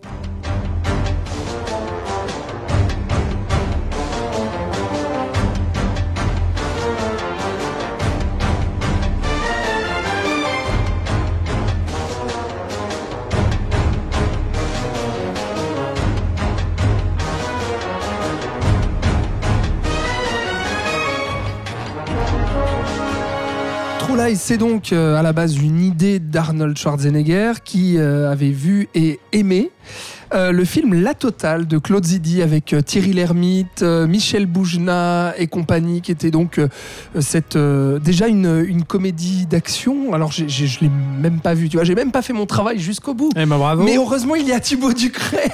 Alors, c'est- écoute, j'ai j'ai fait tout mon possible pour voir ce film parce que tu sais que je suis un complétiste. Oui. Malheureusement. Un complétiste, c'est ça que tu dis? Oui. Ah oui, pas un Oui. complotiste. Non, Non, alors non. J'essaye de pas trop. Je préfère euh, préciser. non, effectivement, c'est c'est- merci pour la précision. Voilà. Non, mais j'ai pas réussi à voir ce film parce que malheureusement, c'est Ah pas bon, un- finalement pas. un, classique du cinéma euh, qui est euh, très facilement rattrapable. Donc je peux pas te dire euh, ce que ça vaut. Mais non, mais alors, euh, euh, ça a plu à Schwarzenegger parce qu'il y avait justement, bah, après le, le succès de, de cet actionneur familial qui a été euh, T2, eh ben, il voulait poursuivre sur euh, ce- cet esprit un peu euh, comédie d'action qui euh, visiblement a bien aimé parce que les retours également euh, sur son personnage euh, du Terminator euh, dans T2 bah, ont été euh, très bons et puis euh, vantait justement bah, lui qui avait euh, cette attitude monolithique euh, de bodybuilder, euh, etc., l'air menaçant, tout ça, bah, là de le découvrir comme sympathique, bah, euh, Schwarzy s'est dit tiens, on, on va creuser ça. D'autant que juste avant, il y a eu Last Action Hero. euh, Qui n'a pas du tout marché, d'ailleurs. Si, euh, si, attends, oui, Last Action Hero, oui, c'est avant euh, avant, juste avant C'était un flop. Et c'était un flop. Et donc, du coup, Et on dit souvent que Schwarzenegger est le Thierry Lhermitte américain, donc finalement, ça a du sens. ça a du sens. Euh, donc du coup, il- Schwarzenegger, ça lui plaît, ce- la totale, et donc il va rechercher son pote Jim, euh, qui, euh, pauvre Jim, est en plein échec de projet en fait, qu'il n'arrive pas à développer. Il y a d'ailleurs une de ses des, hein. plus belles pièces perdues de toute sa Bah, carrière, c'est Spider-Man. Ouais. Bien sûr, alors on vous en a parlé rapidement hein, dans notre épisode carrière sur Sam Raimi, mais c'est vrai que James Cameron essayait en vain de développer le projet Spider-Man avec Leonardo DiCaprio d'ailleurs déjà à l'époque. hein, ça, le- Schwarzenegger. but. Et Schwarzenegger en méchant, exactement. Et euh, projet qui n'a pas euh, vu le jour. Ça euh, devait être un film classé R avec des scènes de sexe. Ah oui Ouais. Ah oui, d'accord. On aurait pu voir ça. Quoi. Ouais, bon, finalement, on aura eu le chef-d'œuvre de Sam Raimi, c'est pas plus mal. Mais voilà, et donc euh, euh, il est aussi euh, Cameron euh, en plein divorce avec justement Catherine Bigelow, et puis il démarre cette, cette relation avec bah, Linda Hamilton, son, son actrice Sarah Connor justement dans, dans- dans Terminator. Puis il a la naissance de sa fille en, en 1993, et c'est là qu'il il va se mettre à faire confiance voilà, à, à Schwarzenegger en se disant bon, allez, finalement, un petit film comme ça, après tous ces échecs de projet, ça va me faire, euh, ça va me faire le plus grand bien. Je pense, juste pour l'anecdote, je pense que c'est important de dire qu'en 93, il y a une édition spéciale d'Abyss qui ressort au cinéma, ce qui va ouvrir la boîte de Pandore des éditions spéciales, dont, dans, dont un certain George Lucas va, va s'engouffrer euh, dedans. Voilà. Ah, d'accord. C'est ça qui se passe en, en 93. Euh, le but donc de True Lies, c'est de faire, je l'ai dit, cette comédie d'action familiale avec Schwarzy superstar. Et donc l'idée de la totale, pourquoi ça a plu à, à- notre Schwarzenegger et du coup euh, séduit également Cameron au final, c'est c'est l'histoire donc d'un agent secret qui poursuit euh, des terroristes mais qui en même temps suspecte que sa femme le trompe. Alors il va mettre en place un stratagème pour essayer de, euh, bah, de la coincer, quoi. Et puis, euh, entre-temps, de reconstruire son couple. Et donc, tout l'intérêt est là-dedans. Et je trouve que c'est une idée plutôt cool, en fait, euh, parce que c'est de voir la, vie d'un agent secret en père de famille et en mari, en monsieur tout le monde, finalement, qui a des problèmes conjugaux, et puis bah, qui essaye de, de- reconstruire son couple. Et puis, moi, je, comprends justement que ça, que ça ait euh, les deux hommes, et puis bah, notamment euh, Cameron avec euh, les, problèmes conjugaux qu'il venait justement de connaître après son divorce, après ce remariage, ces divorces, pardon, et ces remariages successifs. Et je trouve que c'est une des grandes qualités de ce film-là déjà. Je trouve Cameron arrive très bien à capter ça et arrive à, faire un portrait assez juste et touchant en fait du, couple Schwarzenegger et, parce que je l'ai pas encore dit, Jamie Lee Curtis, voilà, qui joue la femme. Trouve un de ses plus beaux rôles. Excellent, effectivement, je vais y revenir tout à fait. Euh, et euh, donc on est dans cette comédie euh, d'action. Pourquoi comédie? Parce que bah, des punchlines, alors là, il y en avait quelques-unes dans T2, mais alors ici, c'est le Un festival. festival. Voilà, à commencer par euh, justement euh, ah bah tu veux voir mon invitation? Bah là voilà mon invitation. Euh, s'il a une soirée dans un manoir à la recherche de terroristes puis il y a une explosion quand il fait sté comme ça en claquant les deux chiens pour que les chiens restent calmes. Euh, il y a cette bataille aussi dans les chiottes où il fout la tête du gars dans les toilettes puis il lui dit cool off. Donc en gros euh, calme-toi enfin refroidis euh, si on veut euh, traduire littéralement. On a le gars qui se pisse dessus aussi justement dans les toilettes. Euh, on a une poursuite à cheval. On voit Quand même, sacrée cheval. séquence. ça. Sacrée séquence d'action exceptionnelle où à chaque fois qu'il casse quelque chose, et ben, il va s'excuser. Sorry, sorry, sorry, etc. Et puis euh, bah, la fameuse scène aussi euh, du pistolet qui tombe au ralenti dans l'escalier que Jamie Lee Curtis va lâcher et puis qui va euh, eh ben, tuer en fait tous, les, tous les terroristes. Donc il y a tous ces éléments-là en fait qui font de ce film une comédie d'action bah, familiale et puis que je trouve franchement très généreuse et notamment en, en termes d'action et très fun quoi. Euh, le problème, quand même, euh, c'est que au début, je trouve que c'est balèque total des enjeux. Ah C'est-à-dire ouais, que c'est il faut de l'action, il faut de la drôlerie. Mais ensuite, euh, avant de placer justement l'enjeu principal de sa femme le trompe, on prend déjà beaucoup de temps et puis on sent que les terroristes, euh, on s'en cogne un peu et on va en faire des archétypes. Un peu euh, sur tout le film finalement. Ouais, c'est ça le problème, ouais. C'est que tout cet aspect, en fait, mission d'agent secret, bah, finalement, est relégué au second plan. Alors, pas en termes d'action, parce que ça, c'est c'est très, très généreux.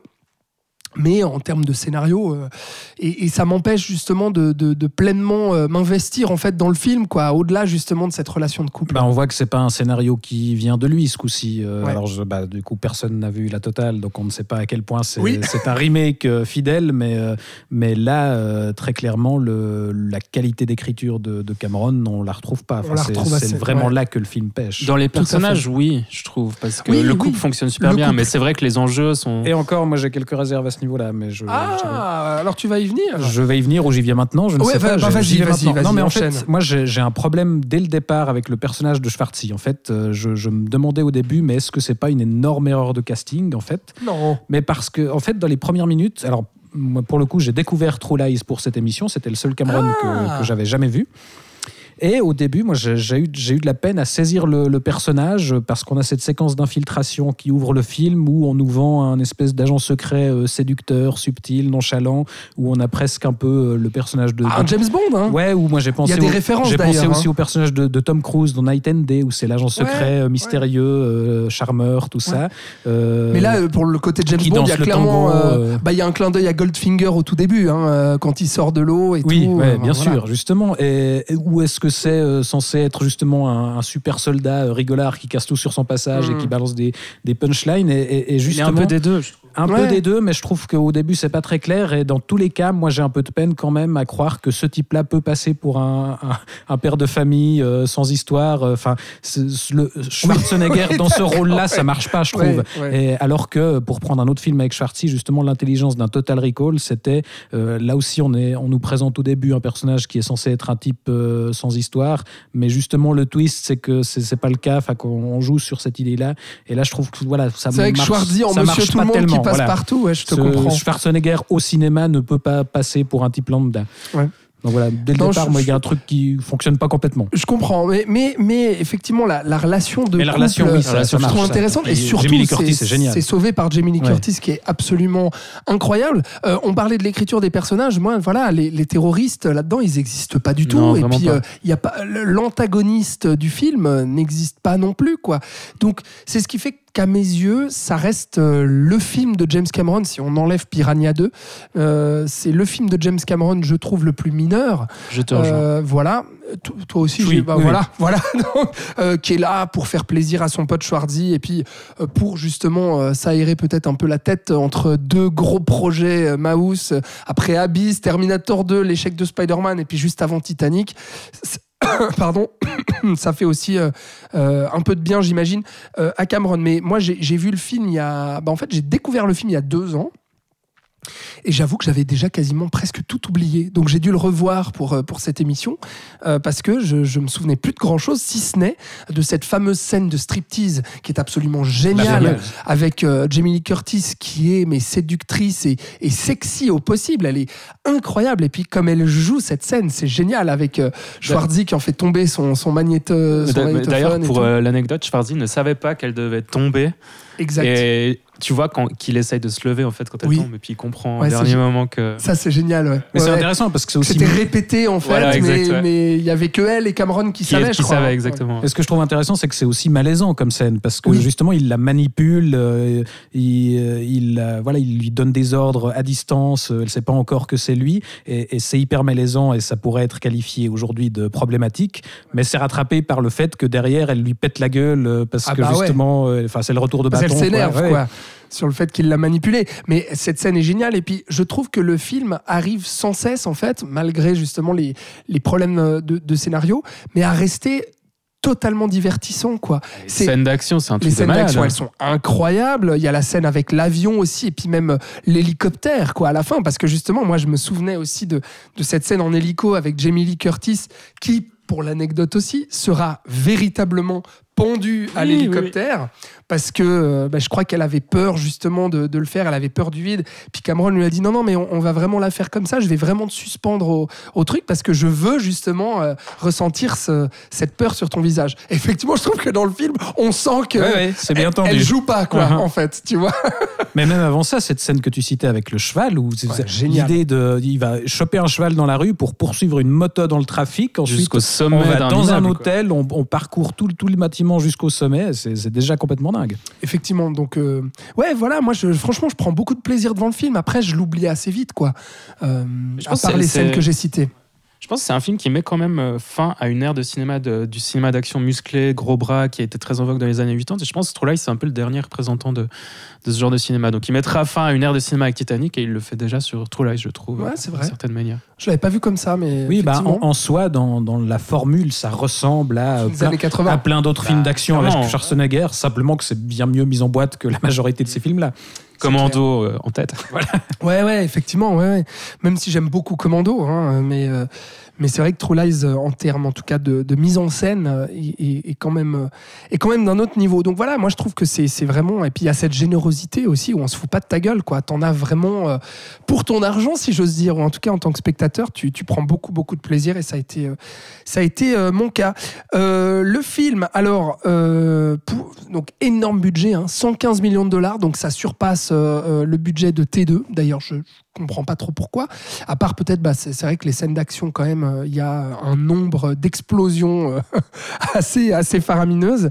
Euh, et puis le, film sera un gros carton quand même, c'est plus de 380 millions de dollars de recettes dans le monde. Et puis critique plutôt bonne, mais pas excellente. Donc à peu près un peu au niveau de, bah, de, nous trois, quoi, de ce qu'on vient de, de dire. Ça, le film rapportera quand même un Golden Globe à Jamie Lee Curtis, euh, amplement Mérité. mérité, absolument. Et euh, ce qu'il faut savoir, c'est qu'une suite a longtemps été euh, dans les tiroirs, euh, mais elle sera totalement avortée en 2001 à cause des attentats euh, du 11 septembre, parce que eh ben, True étant un film avec un agent secret qui combat des terroristes, et ben justement, euh, même si euh, je crois que c'est Jamie Lee Curtis qui voulait absolument faire une suite, bah tu m'étonnes. Elle a Parce que la, fin annonce justement une Oui. suite où ils vont en équipe rés- résoudre des missions. Quoi. Exactement. Puis c'est vrai que je pense qu'elle a pris beaucoup de plaisir sur le tournage, ça se ressent. Elle a remporté le Golden Globe, donc ça reste quand même un, un de ses grands rôles, hein, mine de rien, pour Jamie Lee Curtis. Mais c'est revenu sur le tapis récemment, hein, une suite de True Lies. Encore Non, enfin, sous forme de série par contre. Ah oui, c'est vrai. Oui, j'avais lu ça. Ouais. Tout à fait, mais donc euh, en, en tant que film, bah, post année 2000, euh, année 2001, bah en fait, euh, ce sera donc euh, enterré et puis euh, bah, Cameron de toute façon sera bien occupé euh, sur d'autres choses et notamment sur Avatar. Euh, voilà, quelque chose à rajouter sur euh, True Lies ou est-ce qu'on a fait le tour? Non, effectivement, moi, je, trou- je trouve que le plus caractéristique, c'est que c'est un film, euh, pour moi, euh, quand même un peu laborieux dans l'écriture, ce qui est Mhm. quand même un comble pour un James Cameron. Mhm. Et du coup, ouais, c'est pour ça que c'est clairement un de ses travaux mineurs. Maintenant, euh, ça reste un, un divertissement euh, d'excellente facture euh, voilà, qui enterre euh, une bonne partie de la concurrence. C'est juste. Voilà. Je suis d'accord. Nathanaël est d'accord. Alors on va pouvoir euh, poursuivre justement sur un film. Alors on va voir s'il y a des problèmes ou pas sur, euh, sur le film suivant. euh, qui est, Ouais, euh, C'est quand même un peu cucu, hein, Oh, bon, cette histoire. franchement, c'est à l'eau de rose, quoi. Qui est donc, vous l'aurez compris, l'immense projet et l'immense film qui est Titanic, qui est donc sorti en 1997.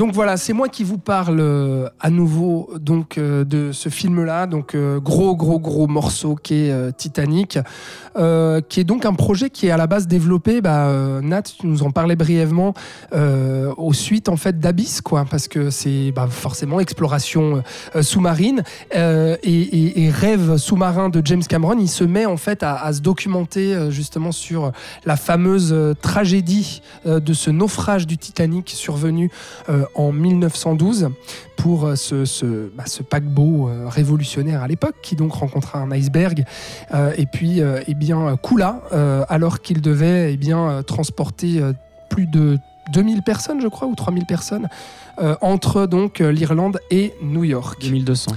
Ouais, voilà, je crois que c'est à peu près ça, effectivement. Et donc, euh, Cameron se fascine à la fois pour l'exploration sous-marine de l'épave, voilà donc son rêve, et voilà pourquoi il va vouloir demander eh bien, à, mettre en, branle eh bien, un projet euh, d'un long métrage autour de, de, ce film-là, mais il se passionne aussi pour l'histoire même de ce drame, en fait, et de ce qu'il dit justement de l'humanité, mais euh, j'y reviendrai, et puis à nouveau, et bien entendu, pour le défi, le défi technique en fait que ça représente. Et euh, notamment le, à nouveau passer un cap en termes en d'effets spéciaux. Euh, donc, il se lance dans ce projet Mouse produit par sa propre société, Lightstorm Entertainment, avec le soutien euh, de la 20th Century Fox. Euh, projet budgétisé à la base à 110 millions, puis 150 millions, et puis ensuite euh, des dépassements énormes, et on va expliquer pourquoi, euh, qui vont faire que le film sera budgétisé à la fin à 200 millions de dollars, euh, ce qui sera donc à cette époque-là le film le plus coûteux de l'histoire du cinéma. Pourquoi aussi coûteux?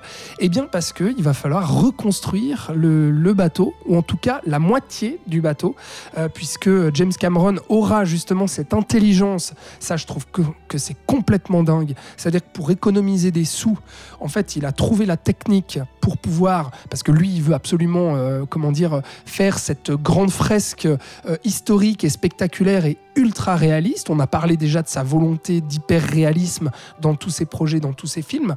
Et là, bah, il veut justement reconstruire le, fameux paquebot, mais euh, pour économiser du budget, il reconstruit à l'identique uniquement la moitié de la coque, euh, qui fait quand même plus de 220 mètres euh, de longueur, et puis euh, qui permet de, ne pas tourner en mer, parce que il crée un studio euh, de toutes pièces, et puis euh, il pose cette euh, coque de bateau euh, dans un espèce d'immense euh, bassin créé de toutes pièces euh, au Mexique, à la frontière avec les États-Unis, qui est euh, tout proche euh, justement de, de l'océan, euh, euh, fois, euh, bah, ce qui permet en fait à la fois de, pouvoir tourner dans ce, studio et puis d'être libre et de ne pas être bah, en pleine mer, euh, mais aussi de pouvoir inclure le bateau dans les plans larges, d'avoir en fait le décorum marin, euh, d'avoir l'océan derrière et surtout d'avoir la lumière naturelle en fait avec les levées et les couchers de soleil propres justement à la côte de l'océan. Euh, et donc, euh, justement, je disais euh, la moitié de la coque, euh, parce qu'il va devoir justement reconstituer l'entièreté du, du bateau en numérique avec euh, les effets spéciaux. Il va aussi euh, inverser des plans, trouver ces techniques-là pour euh, justement bah, situer quand on doit... Multiplier les angles possibles, du coup. Exactement, et donc utiliser le numérique pour ça. Euh, utiliser, euh, je crois qu'il y a à peu près 1000 figurants hein, qui, qui tournent sur le tournage, mais il va en rej- rajouter pardon, 2000 supplémentaires, enfin 1000 supplémentaires pardon, en numérique, donc ce qui est aussi une révolution euh, pour l'époque, et ce qui, il faut quand même l'avouer, euh, même si je trouve que ça ne pêche pas spécialement, mais que aujourd'hui c'est des choses qui ont peut-être un tout petit peu vieilli. Ouais, tu vois voir, légèrement les fonds verts. euh. Ouais, tu vois légèrement les fonds verts par légèrement. moment. hein, je trouve que Et puis tu vois quand même certains figurants par moment, tu, tu vois si tu. Alors si tu. Tu euh, prêtes vraiment faut- attention. Faut Si vraiment faire des arrêts sur vraiment image attention, ou des. ouais. Exactement, où tu vois que bah voilà, ça, ressemble un peu à des Sims par moment. Quoi. Euh, ce qui n'entache pas la qualité du film, euh, je vais y revenir forcément. Euh, et aussi, autre défi technique, bah, c'est que c'est un film en costume avec des décors d'époque, euh, puis qu'il il y a également eh bah, toute une partie qui se passe euh, dans un sous-marin et qui va filmer la véritable épave du Titanic à 3700 mètres de profondeur. Alors, pour l'anecdote, Cameron y est véritablement allé sur cette épave pour justement faire des repérages et filmer déjà grâce à une, une caméra révolutionnaire bah, mise en place par son, son frère, hein, justement. Oui, oui. Euh, et alors, euh, le, le mythe voudra que euh, on dira bah, c'est vraiment les vraies images, etc. Alors non, euh, c'est la plupart, ce sont des images de studio. Donc euh, les images du sous-marin, elles sont faites en studio, et les images de l'épave, bah, c'est une maquette. Donc c'est une reconstitution de maquette. Ce qui n'empêche pas qu'il y a deux trois plans. Par contre, je sais plus exactement lesquels, mais qui sont des véritables plans pris par Cameron sur la vraie épave du Titanic. Je pense que les plans d'ensemble du bateau, parce que si on regarde son documentaire sorti en 2001, Les fantômes du Titanic, Ouais. On voit quand même quelques similitudes. Donc je pense que quand on voit toute l'épave, Toute je pense l'épave. que c'est des, Et des quand on pénètre à l'intérieur, par Ouais. contre, là, Là, à l'intérieur, c'est du, du studio. ouais. Donc du coup, bah, tous ces défis, vous imaginez bien que euh, ça, ça fait grimper justement et ça fait dépasser euh, le budget, euh, si bien que justement, bah, tous ces dépassements feront que Cameron renoncera euh, à son salaire et que, alors ça, euh, petite anecdote aussi, euh, c'est que le film, moi je l'ai pas connu, euh, j'ai pas connu, c'était- enfin j'étais trop jeune quand le film est sorti au cinéma, mais paraît-il que le film sera attendu, mais vraiment euh, fusil à la main par euh, beaucoup, beaucoup, beaucoup de gens Ah, Personne n'y de croyait. l'industrie du cinéma. C'est ça. Personne n'y Ouais. croyait. Raconte-nous peut-être. Ah non, euh, non, ce j'ai que- pas, j'ai pas plus de choses à dire. C'est juste que le film. euh, Enfin, tout le monde était sûr que ça allait se, se planter monumentalement, que, que Cameron avait pété une case et qu'il dépensait des millions sans compter et que voilà. Mais Ouais. l'avenir lui donnera tort. Bah, que- donnera- ouais, leur donnera tort, justement, et notamment bah, les exécutifs de, de la Fox. Je crois qu'il y en a apparemment, euh, de ce que j'ai entendu, euh, qui auraient démissionné carrément parce qu'ils ne voulaient pas être Quitter rattachés. le navire. euh, voilà, quitter le navire pour ne pas être rattachés au naufrage euh, du film Titanic, n'est-ce pas? Ce que je trouve absolument hallucinant parce que à l'époque, tout le monde prédisait que ça allait être le, le Cléopâtre quoi, euh, des années euh, des années 90 et que euh, ça allait enterrer le cinéma et tout. Enfin bref, on disait tout un tas de conneries sur le film qui était bah, voilà, attendu comme cet échec et qui bah, finalement, vous, le, vous le savez, sera un, un immense succès. Le plus gros succès le de l'histoire du cinéma à l'époque. de l'histoire du cinéma à l'époque, effectivement. Et donc, pour parler donc, de, la, de la suite, justement, de, de la production de ce film, alors Cameron veut faire, je l'ai dit, cette grande fresque historique, euh, doublée bah, d'un film catastrophe, hein, c'est vraiment ça l'ADN du film, donc spectaculaire, mais aussi et surtout, on l'a dit, une romance au cœur du film, une sorte de Roméo et Juliette, c'est lui qui le dit, hein, c'est vraiment ses mots, c'était sa référence principale, euh, sur un navire qui coule. Et donc, ce qu'il a déjà fait euh, euh, par le passé, insérer la petite histoire dans la grande. Et moi, c'est ça aussi que je trouve absolument fabuleux avec ce film. Au casting, il prend donc Kate Winslet, qui a déjà fait des films en costume, et notamment une tragédie de Shakespeare, parce qu'elle venait de tourner le Hamlet de Kenneth Branagh. Enfin, elle, elle était en tournage, je crois, au moment où euh, il a voulu l'engager euh, euh, sur Titanic. Elle était très jeune à l'époque, je crois qu'elle avait 22, 23 ans. Ouais, ouais, elle était toute 21. jeune. Effectivement. Et puis ils vont chercher, euh, je crois que c'est apparemment Kate Winslet, mais je crois qu'il y a aussi les studios qui ont glissé le nom de Leonardo DiCaprio, qui commençait à grimper et puis à devenir, eh ben, à la sortie de Roméo plus Juliette, euh, la superstar justement que eh bien, les jeunes filles en fleurs s'arrachent. Pas que les jeunes filles, et pas hein, que les jeunes- Effectivement, mais donc qui était vraiment euh, bah, euh, adulé. Alors, euh, pour la petite anecdote, je crois que avec Kate Winslet, la rencontre entre Cameron et Winslet s'est plutôt bien passée. Par contre, ça s'est pas très bien DiCaprio, passé. avec c'était pas DiCaprio. gagné. hein. Ouais, c'est ça. Bah, J'ai vu une interview récemment là euh, où Cameron revenait un peu là-dessus et disait que, euh, bah, en fait, euh, il voulait carrément que DiCaprio dégage, quoi. C'est-à-dire quand il a, il l'a vu arriver, euh, DiCaprio lui a dit alors j'ai lu le script, mais en fait, euh, on a lu le script avec mon père. Et puis on aimerait bien faire quelques changements. Ouais, Et et je crois surtout qu'il voulait pas faire de lecture du texte pour euh, passer Ouais. le casting. Le gars Il avait disait 21 non, ans. Quoi. non, moi je fais pas ça. Oui. Puis du coup, Cameron lui dit bon bah si tu fais pas de lecture, au revoir. Ouais, casse-toi quoi. Et donc euh, Cameron s'est dit mais c'est quoi cette arrogance de ce gamin, euh, de ce petit bourge Qu'est-ce qui, qu'est-ce qui vient me faire chier Euh, Moi, euh, Cameron, euh, qui connaît quand même le cinéma et qui a fait quand même quelques succès euh, avant lui.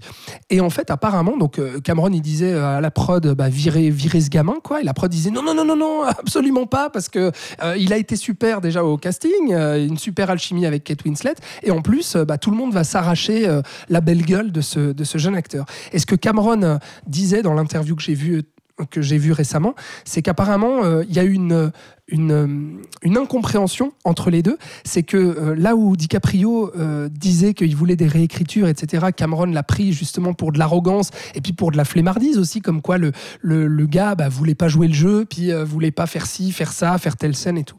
Et qu'en fait, apparemment, et c'est donc a posteriori que Cameron dira, en fait, DiCaprio, ce qu'il voulait, c'était du défi. Parce que c'est un mec qui cherche à chaque film, en fait, à se surpasser, à se dépasser et à avoir un défi personnel à donner. Et donc, au moment où Cameron a compris ça, il a dit à DiCaprio T'en fais pas, il va y avoir du défi sur le tournage, t'en fais pas, euh, voilà dans quoi je t'embarque. Et puis les deux hommes ont réussi à, à se mettre, euh, se mettre d'accord.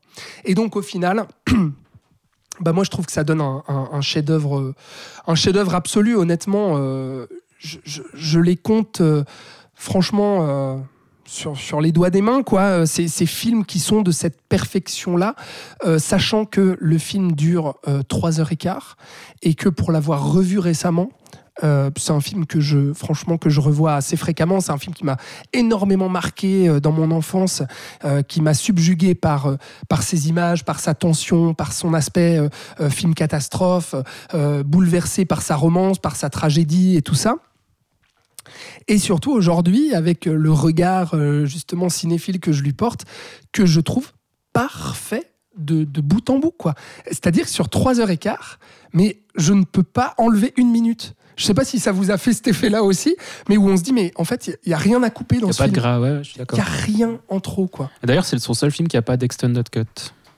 Il y a, il y a une seule version, quoi, qui est la version sale, euh, qui d'ailleurs a fait bien chier les exploitants à l'époque, parce qu'un film de 3h15 euh, a casé, bah voilà, on revoit les polémiques aujourd'hui Ouais, pour ouais, Avatar ouais, 2. Avatar 2, 3h15 de nouveau. Voilà, bah, c'était déjà, c'était déjà le cas. Il faut se souvenir euh, à l'époque euh, de Titanic. Et donc, pourquoi c'est un chef- un chef-d'œuvre absolu? Parce que déjà, il y a ce film catastrophe que je trouve du temps- d'une tension folle. En fait, dans la dans la mise en place et dans le crescendo en fait que ça offre. C'est-à-dire qu'au début, il y a cette présentation que je trouve remarquable en fait des enjeux, euh, des classes aussi différentes parce que je l'ai dit, c'est un Roméo et Juliette. Donc du coup, on va passer bah, de la première classe des bourgeois à la deuxième classe et ensuite Ça, même à la troisième société classe. complète qui est encapsulée dans ce bateau avec les différents niveaux. Exactement, et je trouve ça brillant comme euh, il met en place ça et euh, comme il pose les, les personnages aussi. Euh, et il y a ce côté euh, tout beau, tout merveilleux, tout innocent. Et au moment où vient le drame, le choc, pour montrer ensuite l'horreur et la descente aux enfers euh, vers euh, cette tragédie horrible avec euh, bah, des passagers en fait piégés et puis euh, démunis quoi. Et, et je trouve la, la tension là-dessus du, du film absolument dingue. Quoi. Ouais, puis là aussi, l'idée de lutte des classes, ça se joue aussi pendant le drame, parce qu'il y a justement la priorité qui est donnée aux, aux gens de la première classe. Et, et on nous dit même avant le naufrage qu'il y aura de toute façon pas assez de, de, de, de bateaux de, de canaux de sauvetage pour tout le monde. Et donc là aussi, tout est. Ouais, il arrive à lier tout ce qu'il veut raconter. euh, C'est clairement une critique de société de sa part, je trouve, de, de montrer à quel point la, la lutte des classes peut avoir lieu dans un microcosme comme ça. euh. Ouais. Et, et là aussi, c'est toujours, euh, on retrouve la complexité dans son écriture parce que dans, dans chaque classe, il y a des personnages qui sont attachants. Enfin, tu as ce, ce constructeur du bateau où il y, a, il y a une relation particulière qui se crée avec le personnage de Rose, justement, et où euh, même chez les riches, euh, voilà, le personnage de Cathy Bates aussi, qui est Ouais. assez savoureux. Euh, Il y a des salauds chez les, riches, chez les riches comme chez les pauvres. Quoi. Exact. Non, non, c'est- clairement ça. C'est une manière d'ausculter, je trouve, la, la société et la hiérarchie de classe que je trouve euh, brillante. Et puis voilà, c'est c'est un spectacle hallucinant euh, et de tout instant surtout. quoi.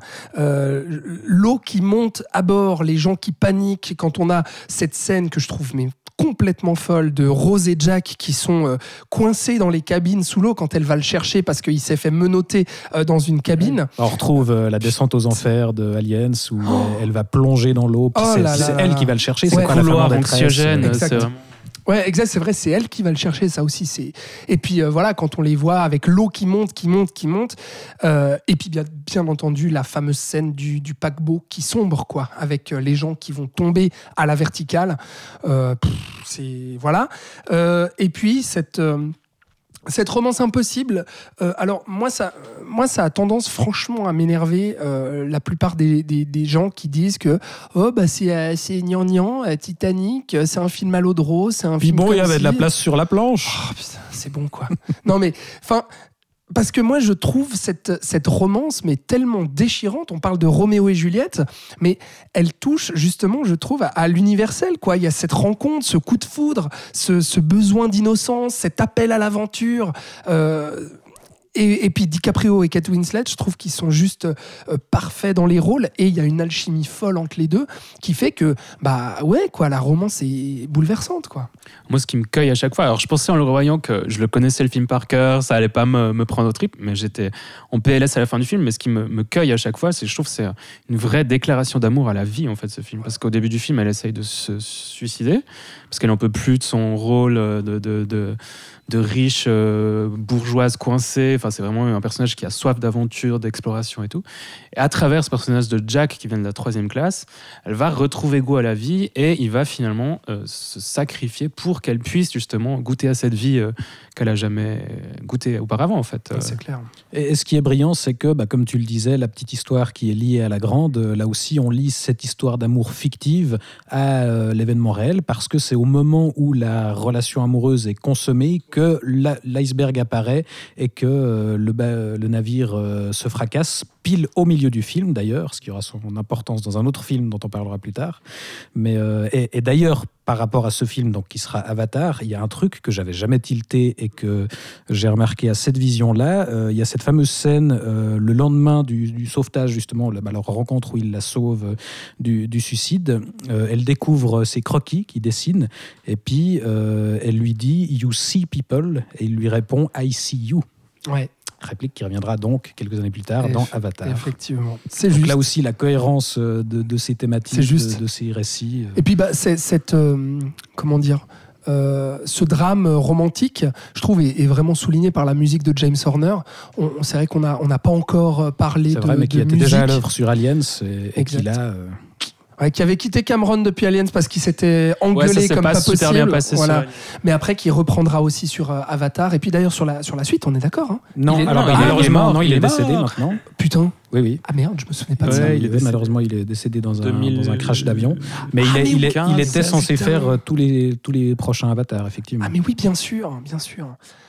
Ouais, enfin voilà, donc euh, le musique de James Horner que je trouve euh, franchement dinguissime quoi. Là aussi, on a toujours euh, dit euh, c'est kitsch, voilà, la musique avec Céline Dion, etc. C'est gnangnan, mais putain, déjà la perfection de ce tube, s'il vous plaît quoi. Non, et franchement, je le trouve absolument incroyable. Euh, pour l'anecdote aussi, euh, bah, Céline Dion euh, ne voulait absolument pas faire euh, apparemment le la, la, la- cette, cette musique là, mais c'est son mari et manager à l'époque René justement qui lui a dit si si si allez vas-y et tout mais elle dit non mais c'est le film tout le monde parle d'un échec et tout je vais pas me m'embarquer là-dedans et puis René il a eu le, le nez fin tu vois et pour l'anecdote que je trouve savoureuse aussi c'est que euh, en fait ce serait la c'est la maquette qu'ils ont gardée sur euh, ce, ce tube de Céline Dion c'était juste la démo qu'elle aurait enregistrée euh, en une fois paraît-il d'ailleurs je remercie l'équipe du podcast Total Tracks à qui j'emprunte cette superbe anecdote. Allez écouter Total Tracks parce que c'est absolument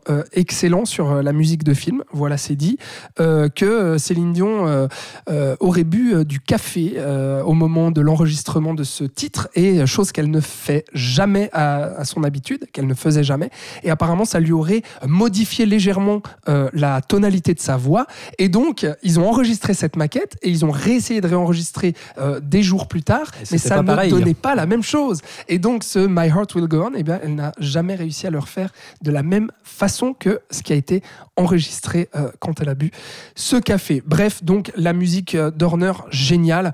Et puis aussi, je terminerai là-dessus, euh, surtout ce que j'adore aussi dans, dans Titanic, c'est ce qu'il dit en fait de l'homme. Euh, Il y a, euh, je trouve qu'il dépeint Cameron en fait l'arrogance de l'homme au sortir de l'ère industrielle, pensant que sa technologie serait plus forte que les épreuves de la nature. Parce qu'on nous dit, bah voilà, on nous rabâche au début du film, ce navire est insubmersible, on a tout calculé. C'est d'ailleurs pour ça qu'il n'y a pas assez de canaux de sauvetage, parce que de toute façon, eh ben, on n'en aura pas besoin, euh, euh, parce que euh, voilà. a- hallucinant, je trouve, à part ça. c'est complètement dingue et je trouve que le film nous montre ça en fait et nous montre l'échec en fait de l'homme par rapport justement à rattrapé par la nature et donc cet Et iceberg qui se justement, la, place là. la prise de conscience des, des concepteurs du Titanic sur la, la fin du film, quand ils prennent Oui. conscience que leur paquebot va finalement couler, je trouve c'est très touchant de voir Complètement. leur réaction. Bah ouais, Chacun, parce qu'il y a du, bah, il y a du sacrifice, c'est-à-dire que l'architecte comme le, va le couler capitaine, le navire. euh, ils vont, ils vont rester à leur, à leur, à leur place en fait et dans leur rôle et ils vont pas aller euh, spécialement euh, bah, déjà s'enfuir ou bien même donner de Et l'aide. t'as le juste, financier euh, qui va lâchement s'enfuir en, Ouais. en s'infiltrant parmi les, les femmes et les enfants. euh, Exactement. Voilà. Donc matérialisé par ces- cet abandon justement des, des, des, de- des responsabilités. Mais Et c'est donc, vrai que ouais, si, si on veut un film qui résume justement la, la vision complexe que qu'a Cameron de la technologie, où c'est pas juste le, le fanatique, euh, voilà, le- l'évolution, la technologie, c'est super. C'est on a une vision nuancée où on nous montre les limites aussi de, de tout ça.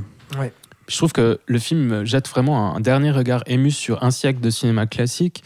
Je pense qu'on peut, on peut, on peut citer notamment David Lean, qui a eu une énorme influence sur James Cameron. Il avait été très marqué par euh, le Docteur Givago. Et je trouve que Titanic, c'est un peu un des derniers films qui a cette espèce de, de, de- de grand romantisme du cinéma classique de- du, du, du 21e siècle, en fait. Je trouve que ça met un terme à, à toute un, toute un- une ère de cinéma, en fait. Mais en ayant déjà clair. un pied dans le futur aussi, parce que là encore, Oui. un truc qui est hallucinant, c'est son Le utilisation des, des images de synthèse, enfin toutes ces transitions qu'il fait entre passé et présent euh, grâce euh, aux nouvelles technologies, justement. Mais ce qui est génial, c'est qu'on l'oublie en voyant le film. Moi, moi, j'ai découvert ouais. le film, j'avais 11 ans. L'histoire d'amour m'avait énormément marqué, mais pour moi, je n'avais pas conscience de la- du défi technique. Mais en ce fait. Je plan où Bah il non, moi non transite plus, entre ouais. la rose du passé et du présent à travers l'œil qui vieillit tout d'un Ah, coup, c'est hallucinant. Alors là-dessus aussi, euh, je l'ai pas dit, mais euh, je trouve tellement brillant comme il gère en fait les allers-retours entre les flashbacks et puis euh, le présent avec euh, la vieille Rose justement. Euh, c'est dingue quoi, parce que il y, y a jamais un moment où je me dis ah merde ça me casse dans Ouais, le ça pourrait tu te vois sortir de l'histoire dans le Ouais, passé, effectivement. Ouais, exactement. Et non, en fait, c'est tellement bien fait, c'est tellement bien inséré, c'est tellement bien monté, euh, euh, c'est tellement bien timé aussi, parce que justement, euh, ces scènes de, du présent qui sont pas les plus intéressantes, justement, parce que ce qu'on veut voir, c'est le, le flashback, bah, euh, elles durent pas trop longtemps. Enfin, je sais pas, elles sont parfaitement insérées aussi dans le tout, quoi. Ce qui fait que, oui, bah, comme tu dis, Nat, c'est le, le dernier euh, grand film du. C'est la dernière grande fresque cinématographique euh, du XXe siècle. Et euh, ouais, pour moi, c'est vraiment un film qui, qui me retourne à chaque fois. Quoi. Je sais pas si vous voulez euh, peut-être rajouter quelque chose sur, sur Titanic. Non, je crois que. je On crois a fait le tour. enfin, Il y, y a encore mille choses à dire, Ouais. mais, Ouais, mais oui, très grand film. Immense, immense. On a fait le tour, mais Ouais, on a, on a fait le tour, effectivement. Alors, euh, je vais enchaîner, mais ah oui, non, pe- petite, euh, petite anecdote aussi, parce que justement, sur, euh, sur la durée du film, euh, la dernière fois que j'ai vu Titanic, c'était un soir de semaine, je bossais le lendemain, et puis d'un coup, il était, il était 22h, j'étais avec ma chérie et puis une amie à elle, et puis son amie nous dit Eh, on se lancerait pas Titanic Il était 22h, Allez, puis moi je fais euh, Non, non, mais ça va pas ou quoi? On va pas se faire Titanic là, on bosse demain et tout. Elle dit ouais, allez, on regarde juste le début. Et j'ai fait ok, on regarde juste le début. Pff, attends, tu rigoles, j'ai tenu les 3 heures et quart sans problème. Alors j'ai ah bah, bah, bonjour, comment j'étais fatigué le lendemain. hein. non mais pour dire, tu vois, et du coup on était les trois comme ça à ne pas fermer un œil quoi, parce qu'on était absolument euh, captivés par les 3 heures et quart de film, alors que euh, elle comme moi, bah, on le connaissait absolument par cœur quoi, parce que c'est un film qu'on a vu euh, et revu tant de fois. Donc succès absolument incroyable, plus gros succès de tous les temps avec 1,8 milliard de dollars de recettes dans le monde, euh, qui voilà, qui sera dépassé uniquement par euh, Avatar euh, euh, 12 ans, euh, 12 ans plus tard. Donc plus gros succès commercial de tous les temps, grâce et c'est ça qu'il faut dire aussi, euh, grâce au bouche à oreille en fait, parce que Le film a commencé doucement, les premiers jours, puis petit à petit. Exactement, bah oui, parce que toute la presse disait que oh là là, ça va être le four du siècle, n'y allez pas, ça va être horrible. Euh, même les adorateurs de Cameron s'attendaient à un film à problème, tellement il y avait cette réputation-là aux États-Unis. Et finalement, bah, c'est le public qui a porté le film en fait. Et euh, autre anecdote, c'est que la, la BO de James Horner euh, sera et reste toujours la BO de film la plus vendue euh, de tous les temps. Je crois que c'est 100 millions d'exemplaires ou un truc comme ça de l'album. hein. Donc, euh, c'est un truc de fou, quoi. Euh, voilà pour Titanic. Après Titanic, et ben voilà, il y a ce gros morceau Avatar, mais juste avant ça, il y aura quand même des documentaires. Je crois que Nat, tu voulais en dire un mot. Il y aura Les Fantômes du Titanic en 2003 et Aliens of the Deep en 2005. Enfin bref, à chaque fois des explorations sous-marines. Alors, de- Cameron C'est pas indispensable de s'attarder beaucoup dessus, mais je pense que c'est juste intéressant de, les, de nommer le fait que, ben, après Titanic, il a un peu disparu des radars, James Cameron. Il sortira ce documentaire sur Titanic en 2001, 2003, je sais plus. 2003. ouais.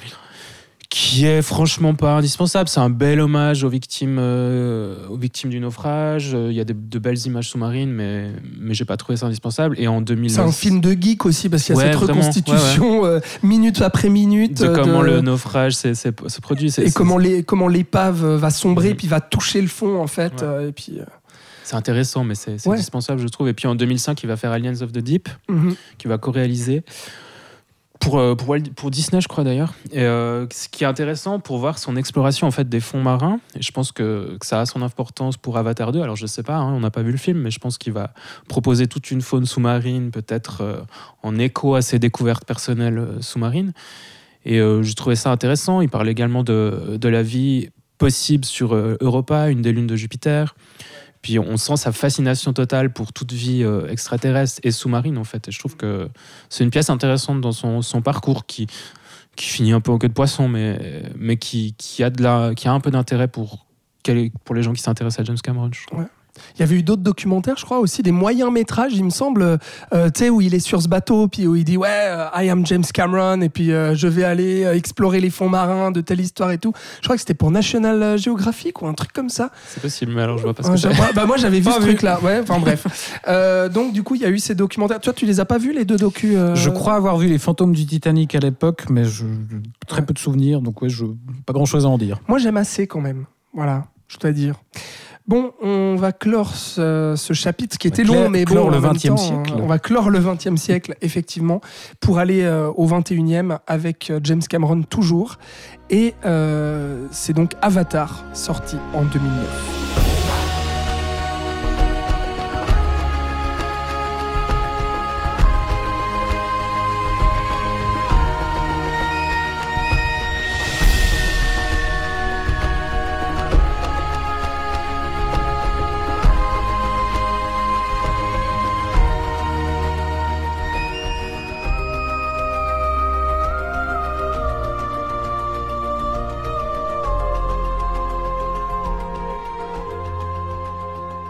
Alors, Pocahontas chez les Schtroumpfs avec toi, mon cher euh, Thibaut. Avatar qui est le projet d'une vie, hein, et puis... euh, On peut le dire, oui. Ouais, voilà. Comment, comment que ça part Comment, pourquoi Et qu'est-ce qu'il en fait? Oui, bah oui, Pocahontas chez les Schtroumpfs, effectivement, c'est à ça qu'on le réduit très souvent. Bah, des, des gens pourraient dire oui, Pocahontas chez les Schtroumpfs. Et alors? bah, Pocahontas, c'est très bien, les Schtroumpfs aussi. Oui. euh, je vois pas où est le problème. Moi Il non plus. Il a bien fait, comme tu l'as dit, euh, Roméo et Juliette sur un bateau. Euh, pourquoi pas raconter ici l'histoire d'un marine du futur qui va aller sur une planète lointaine que la Terre essaye de coloniser et qui va tomber amoureux d'une autochtone extraterrestre pour finalement choisir de défendre son peuple. Pourquoi pas Déjà, euh, déjà ça, ce serait pas mal, mais c'est pas juste ça, Avatar. D'abord, ça s'appelle Avatar. Et euh, le twist du truc, c'est qu'effectivement, on nous montre que euh, les humains de ce futur ont mis au point des clones qui mêlent leur ADN à celui des Navis, donc la population locale de cette planète extraterrestre.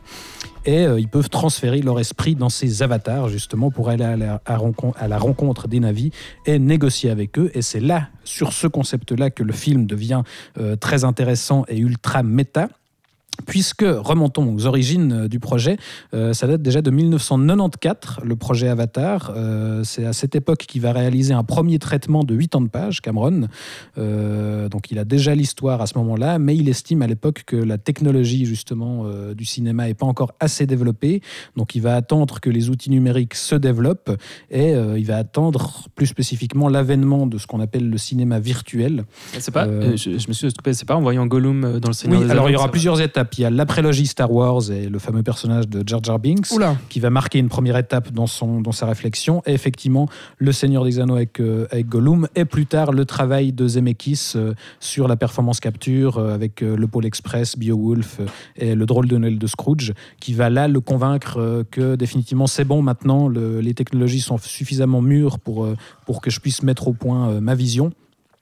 Et c'est justement la performance capture qui lui permettra de, réaliser sa vision de la meilleure des manières et aussi de réaliser du coup euh, une démonstration parfaite de comment fonctionne cette technologie et de pourquoi c'est une révolution.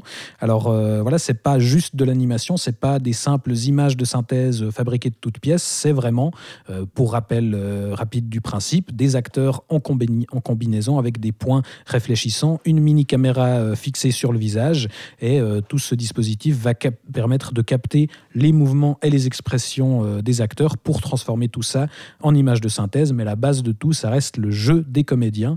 Et dans le film Avatar, le système des avatars, du coup, c'est la représentation de ce principe, puisqu'on a des humains de chair et de sang qui vont transférer leur âme, finalement, dans des corps artificiels. Et ça, c'est c'est quelque chose sur lequel euh, Cameron euh, insiste beaucoup. Et euh, bah, dans ce film, je trouve qu'on on retrouve une fois encore le, le talent de Cameron pour poser un, un univers de façon hyper efficace et limpide. Ici, il arrive à installer euh, un univers de science-fiction euh, ultra débridé. Bah voilà, on parle des Schtroumpfs, c'est pas pour rien, parce qu'effectivement, on a des extraterrestres qui sont quand même assez, voilà, assez marqués au niveau du design. Euh, il arrive aussi à faire accepter euh, des images euh, dans lesquelles la majorité des scènes sont entièrement virtuelles, y compris les personnages qu'on a à l'écran, du coup, puisque on a la plupart des scènes où on, voit uniquement ces, ces navis qui sont donc en réalisés en images de synthèse.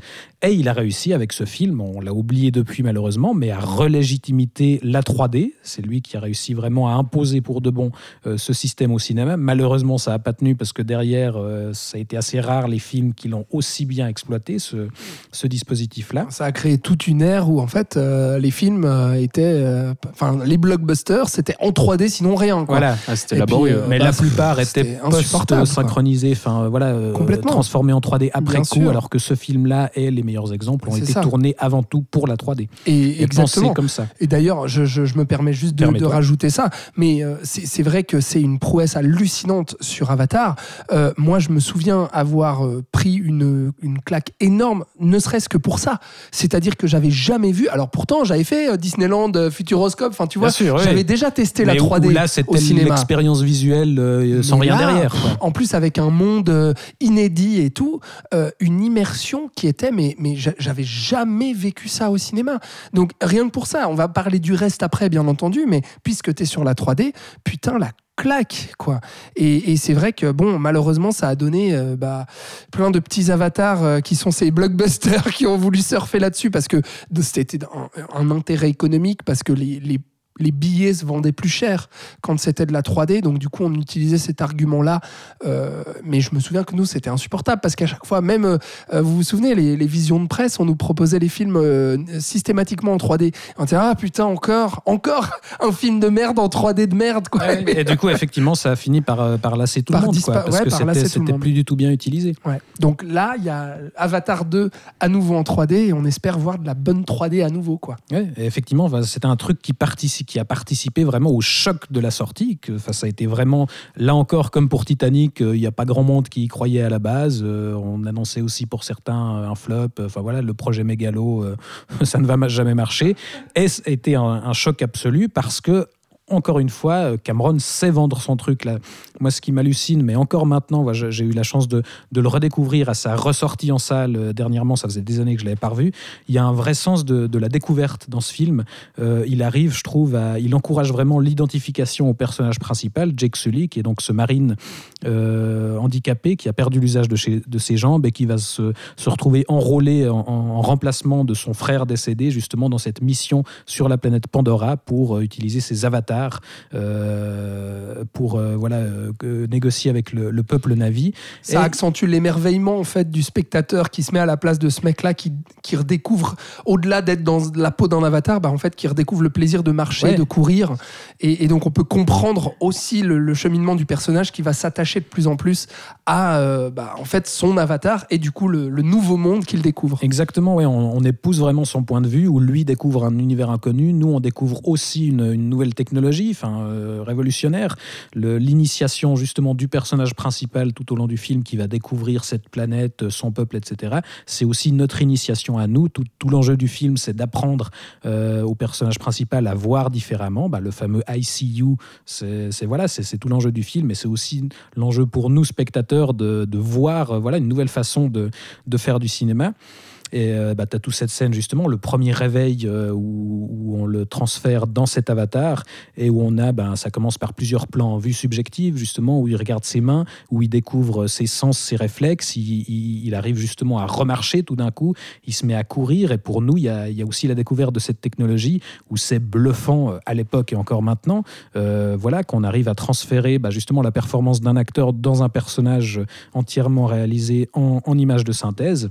Et ça se fait justement sur une progression absolument impeccable où il va tout d'un coup se mettre à marcher, à courir. Il se retrouve face euh, au, à l'avatar du personnage de Grace Augustine, donc qui est joué par Sigourney Weaver, qui est cette scientifique qui gère le programme Avatar et qui est un peu sa, sa chef à ce niveau-là. Et il s'étonne de la reconnaître. Et effectivement, nous aussi, on se dit, mais tiens, elle a vraiment la gueule de, de Sigourney Weaver, ce, ce, personnage-là. C'est c'est bel et bien l'actrice qui prête ses traits au personnage et c'est pas juste euh, un, un personnage de synthèse, quoi.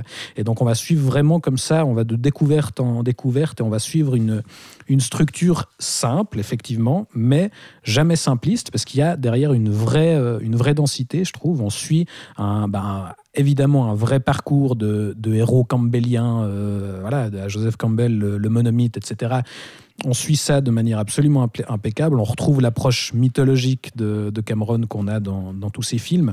Voilà, cette idée que le personnage remplace son frère jumeau mort. Euh, Il y a la, il y a la figure récurrente justement de, de deux moitiés qu'on va rassembler. Son réveil dans la station spatiale au début, on voit au premier plan deux petites gouttes d'eau qui vont se, se rassembler Ouais, déjà. ouais. Alors non seulement c'est génial la façon dont il joue avec les perspectives pour la 3D, tout ça, mais en plus symboliquement ça, ça a du sens. Il est pris entre euh, finalement un espèce de, de père symbolique, le, colonel, Quaritch, euh, qui sera donc le méchant du film, qui est un, haut gradé militaire qui lui promet justement de, de lui rendre ses jambes et qui va finalement devenir un ennemi. Et à l'inverse, il y a sa mère symbolique qui est donc euh, Grace Augustine, qui est la scientifique, qui est au début assez méfiante et hostile envers lui, euh, mais qui va développer un, respect mutuel pour lui. Et du coup, on aura une, une, trajectoire parallèle entre les deux. Et donc, il est pris finalement symboliquement entre le corps, donc Quaritch, et l'esprit Grace Augustine. Et il va devoir trouver un, équilibre euh, entre les deux. Et ce qui est génial, c'est que là encore, cet apprentissage, il le lie à la construction de l'histoire d'amour, parce qu'encore une fois, au cœur du film, on a une histoire d'amour, Pocahontas, tout ça. Euh, mais il construit justement à nouveau directement, je trouve, une relation beaucoup plus complexe que juste euh, le GI bourrin qui va tomber amoureux de la belle indigène sensible et délicate. Euh, lui, il est euh, assez impulsif, mais il accepte aussi son aide à elle. Elle, elle le sauve dans une première scène où ils se rencontrent, mais elle va aussi être un peu méfiante euh, au début. Et il y a une longue phase d'apprentissage où il va découvrir euh, justement le peuple des coutumes. Exactement, et devoir accomplir différentes épreuves, le parcours du héros, etc. Et la romance va vraiment se construire en parallèle. Euh, Il y, aura des phases de mise à l'épreuve euh, de plus en plus intenses et de plus en plus galvanisantes, jusqu'à ce- cette séquence hallucinante du domptage de, de, la, de la créature, de la monture volante, où euh, Qui là, sont des, des icres. euh, merde. j'ai perdu le nom aussi. Les icrènes. Les ir- icranes. Ouais. Ouais, quelque chose comme ça. Alors, bref, des espèces de ptérodactyles géants. Voilà. ouais. Euh, et où là, au moment où il arrive à dompter cette créature, l'apprentissage est terminé et l'histoire d'amour en parallèle est définitivement installée puisqu'ils finissent par voler ensemble la séquence d'après. Et là aussi, euh, cette scène qui est pour moi la plus marquante, elle a lieu au milieu du film, donc comme dans Titanic.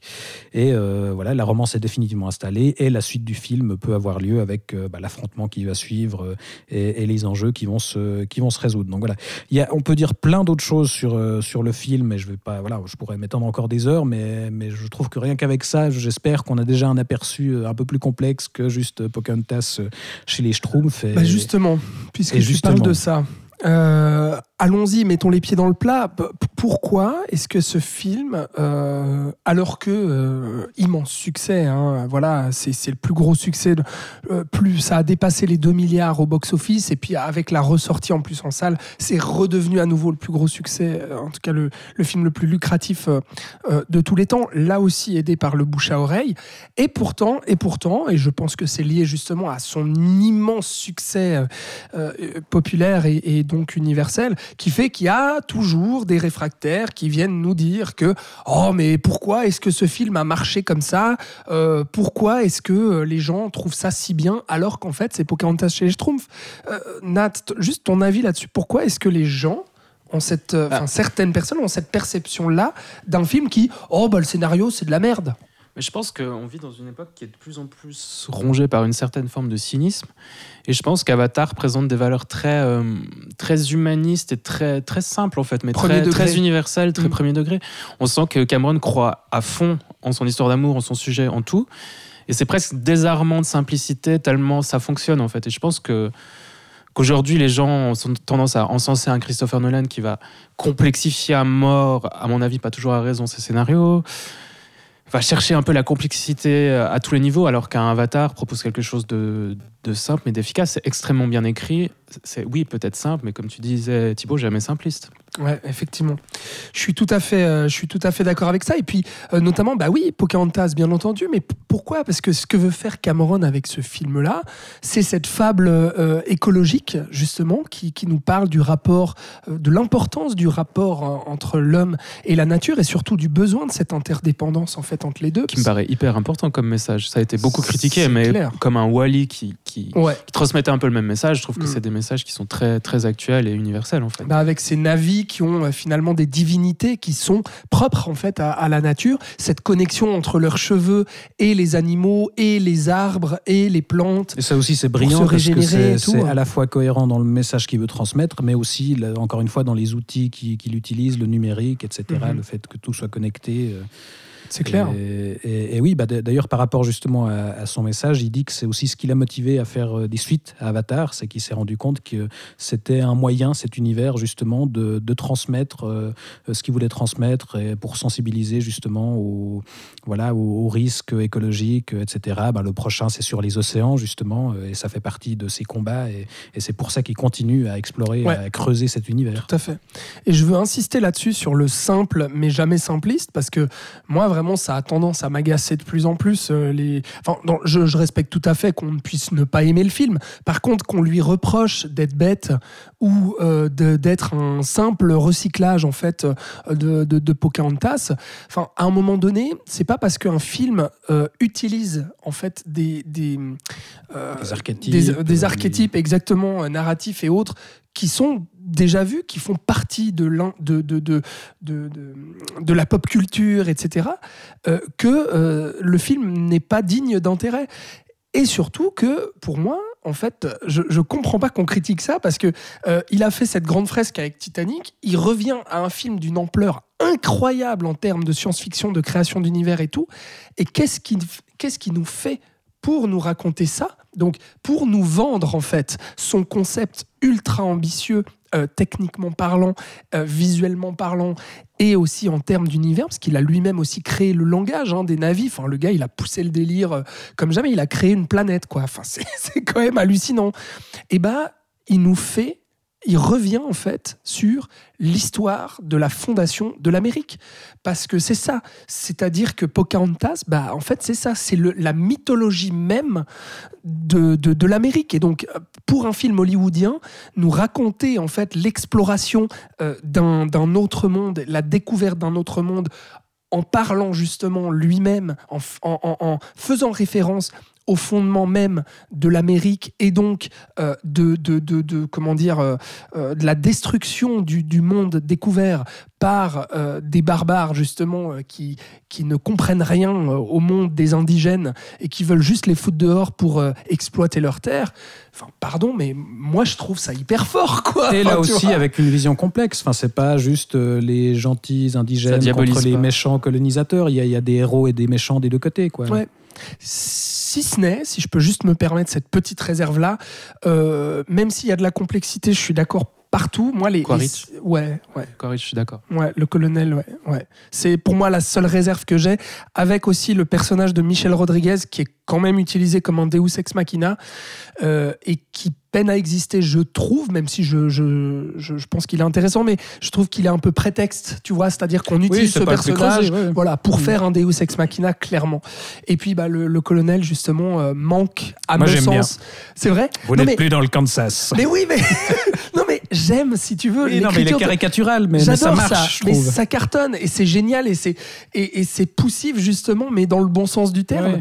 Mais j'aurais juste aimé euh, qu'il y ait une petite faille pour euh, le rendre plus attachant, parce que là, c'est clairement le gros méchant euh, qui veut tout casser euh, juste parce qu'il veut tout casser, tu vois. Oui, mais puis d'un là-dessus, côté, je donnerais peut-être raison aux détracteurs du film. Cette cicatrice, voilà, le, le fait qu'il ait, qu'il ait été littéralement blessé par cette planète, et, et- et tu comprends, entre guillemets, ses motivations, même si elles sont effectivement euh, un peu unilatérales, quoi. Mais, mais oui, je trouve, je trouve que même justement dans ces personnages les, les plus archétypaux et les, et voilà, les plus euh, rentrent dans l'art, ça, ça marche, quoi. Il arrive à les vendre.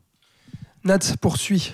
Mais écoute, moi, ce qui me fait dire qu'Avatar, c'est un chef-d'œuvre et que James Cameron est un génie, c'est aussi le fait que, en fait, il utilise un scénario qu'il a écrit quand il avait 17 ans, Chrysalis. Et qu'après après ça, il réussit à, à révolutionner le cinéma plusieurs fois avec Terminator 2, avec Titanic. Et qu'une fois adulte, là, en 2009, il nous, il nous pond ce truc qu'il a, qu'il a en gestation depuis qu'il est ado, quoi. Qu'il a réussi à enrichir de toutes ses connaissances qu'il a acquis au fil des années et tout. Je trouve que c'est un coup de génie, quoi. Enfin, clairement. Bah, techniquement, c'est hallucinant. Et puis, euh, moi, je trouve la direction artistique d'une beauté. Franchement, faut le dire, on, on- on a tous revu le film pour l'émission. Ça n'a pas pris Ah, moi, une j'ai- ride. moi, j'étais sûr que ça aurait vieilli. J'étais, j'étais scotché 13 sur ans. mon, mon siège. Ça n'a pas vieilli du tout. Ça enterre tous les blockbusters actuels. Ah, clairement. Parce que là Large. aussi, il y, a- il y a toujours un sens du design, autant que ce soit dans les créatures que dans les machines euh, qu'on voit utiliser. Ça, tout a l'air fonctionnel et, et cohérent, justement, dans, dans la fabrication. Donc, ce- c'est instantanément crédible. Les lumières flashy aussi euh, dans la nuit, euh, les plantes qui s'illuminent. Putain, quoi. Mais c'est d'une beauté, franchement. Et puis, la, la- la mise en scène, justement, aussi de l'action, euh, la fin est époustouflante. Le combat final, c'est. euh, ouais, c'est une guerre. euh, Enfin, c'est c'est Avec la musique des- de James, James Horner, ouais. hyper épique derrière. c'est hyper épique. Et puis les scènes de vol, putain, le vertige, quoi. Et, et même euh, alors que je suis chez moi, je le regarde sur ma télé en Blu-ray, euh, je suis pas en 3D, mais je ressens le vertige sur mon canapé, quoi. Il y a une folie, je trouve, dans les scènes de vol euh, qui sont hallucinantes, quoi. Honnêtement, euh, ouais, moi j'ai été assez époustouflé de revoir aussi. euh, Il y, a, des plans larges, très très larges, qui sont vraiment somptueux aussi, justement, sur l'arbre et tout, quand ils se baladent sur les, sur les troncs, sur les branches, ouais, qui, qui sont juste époustouflants, quoi. Mais d'ailleurs, il y, a un- il y a un terme spécifique pour le choc post-traumatique après avoir vu Avatar aux États-Unis. En fait, il y a des gens qui ont littéralement fait des dépressions parce qu'ils ne pourraient jamais vivre sur, euh, Sur Pandora, Ouais, ouais. Non, Et il y a un terme pour ça, mais je sais plus le nom. euh. le post-avatar Ce c'est pas le, tournage qui a traumatisé les gens, c'est c'est la vision du film. Voilà, exactement.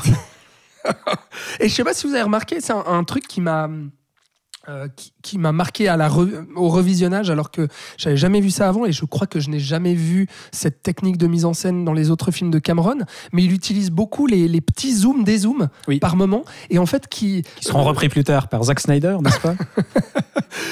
Oui, mais qui là, je trouve, enfin, je sais pas si c'est ça qu'il a voulu faire, mais en tout cas moi, qui euh, qui me font penser comme si on est d'un coup on est on quittait en fait la fiction pour aller dans le documentaire Oui.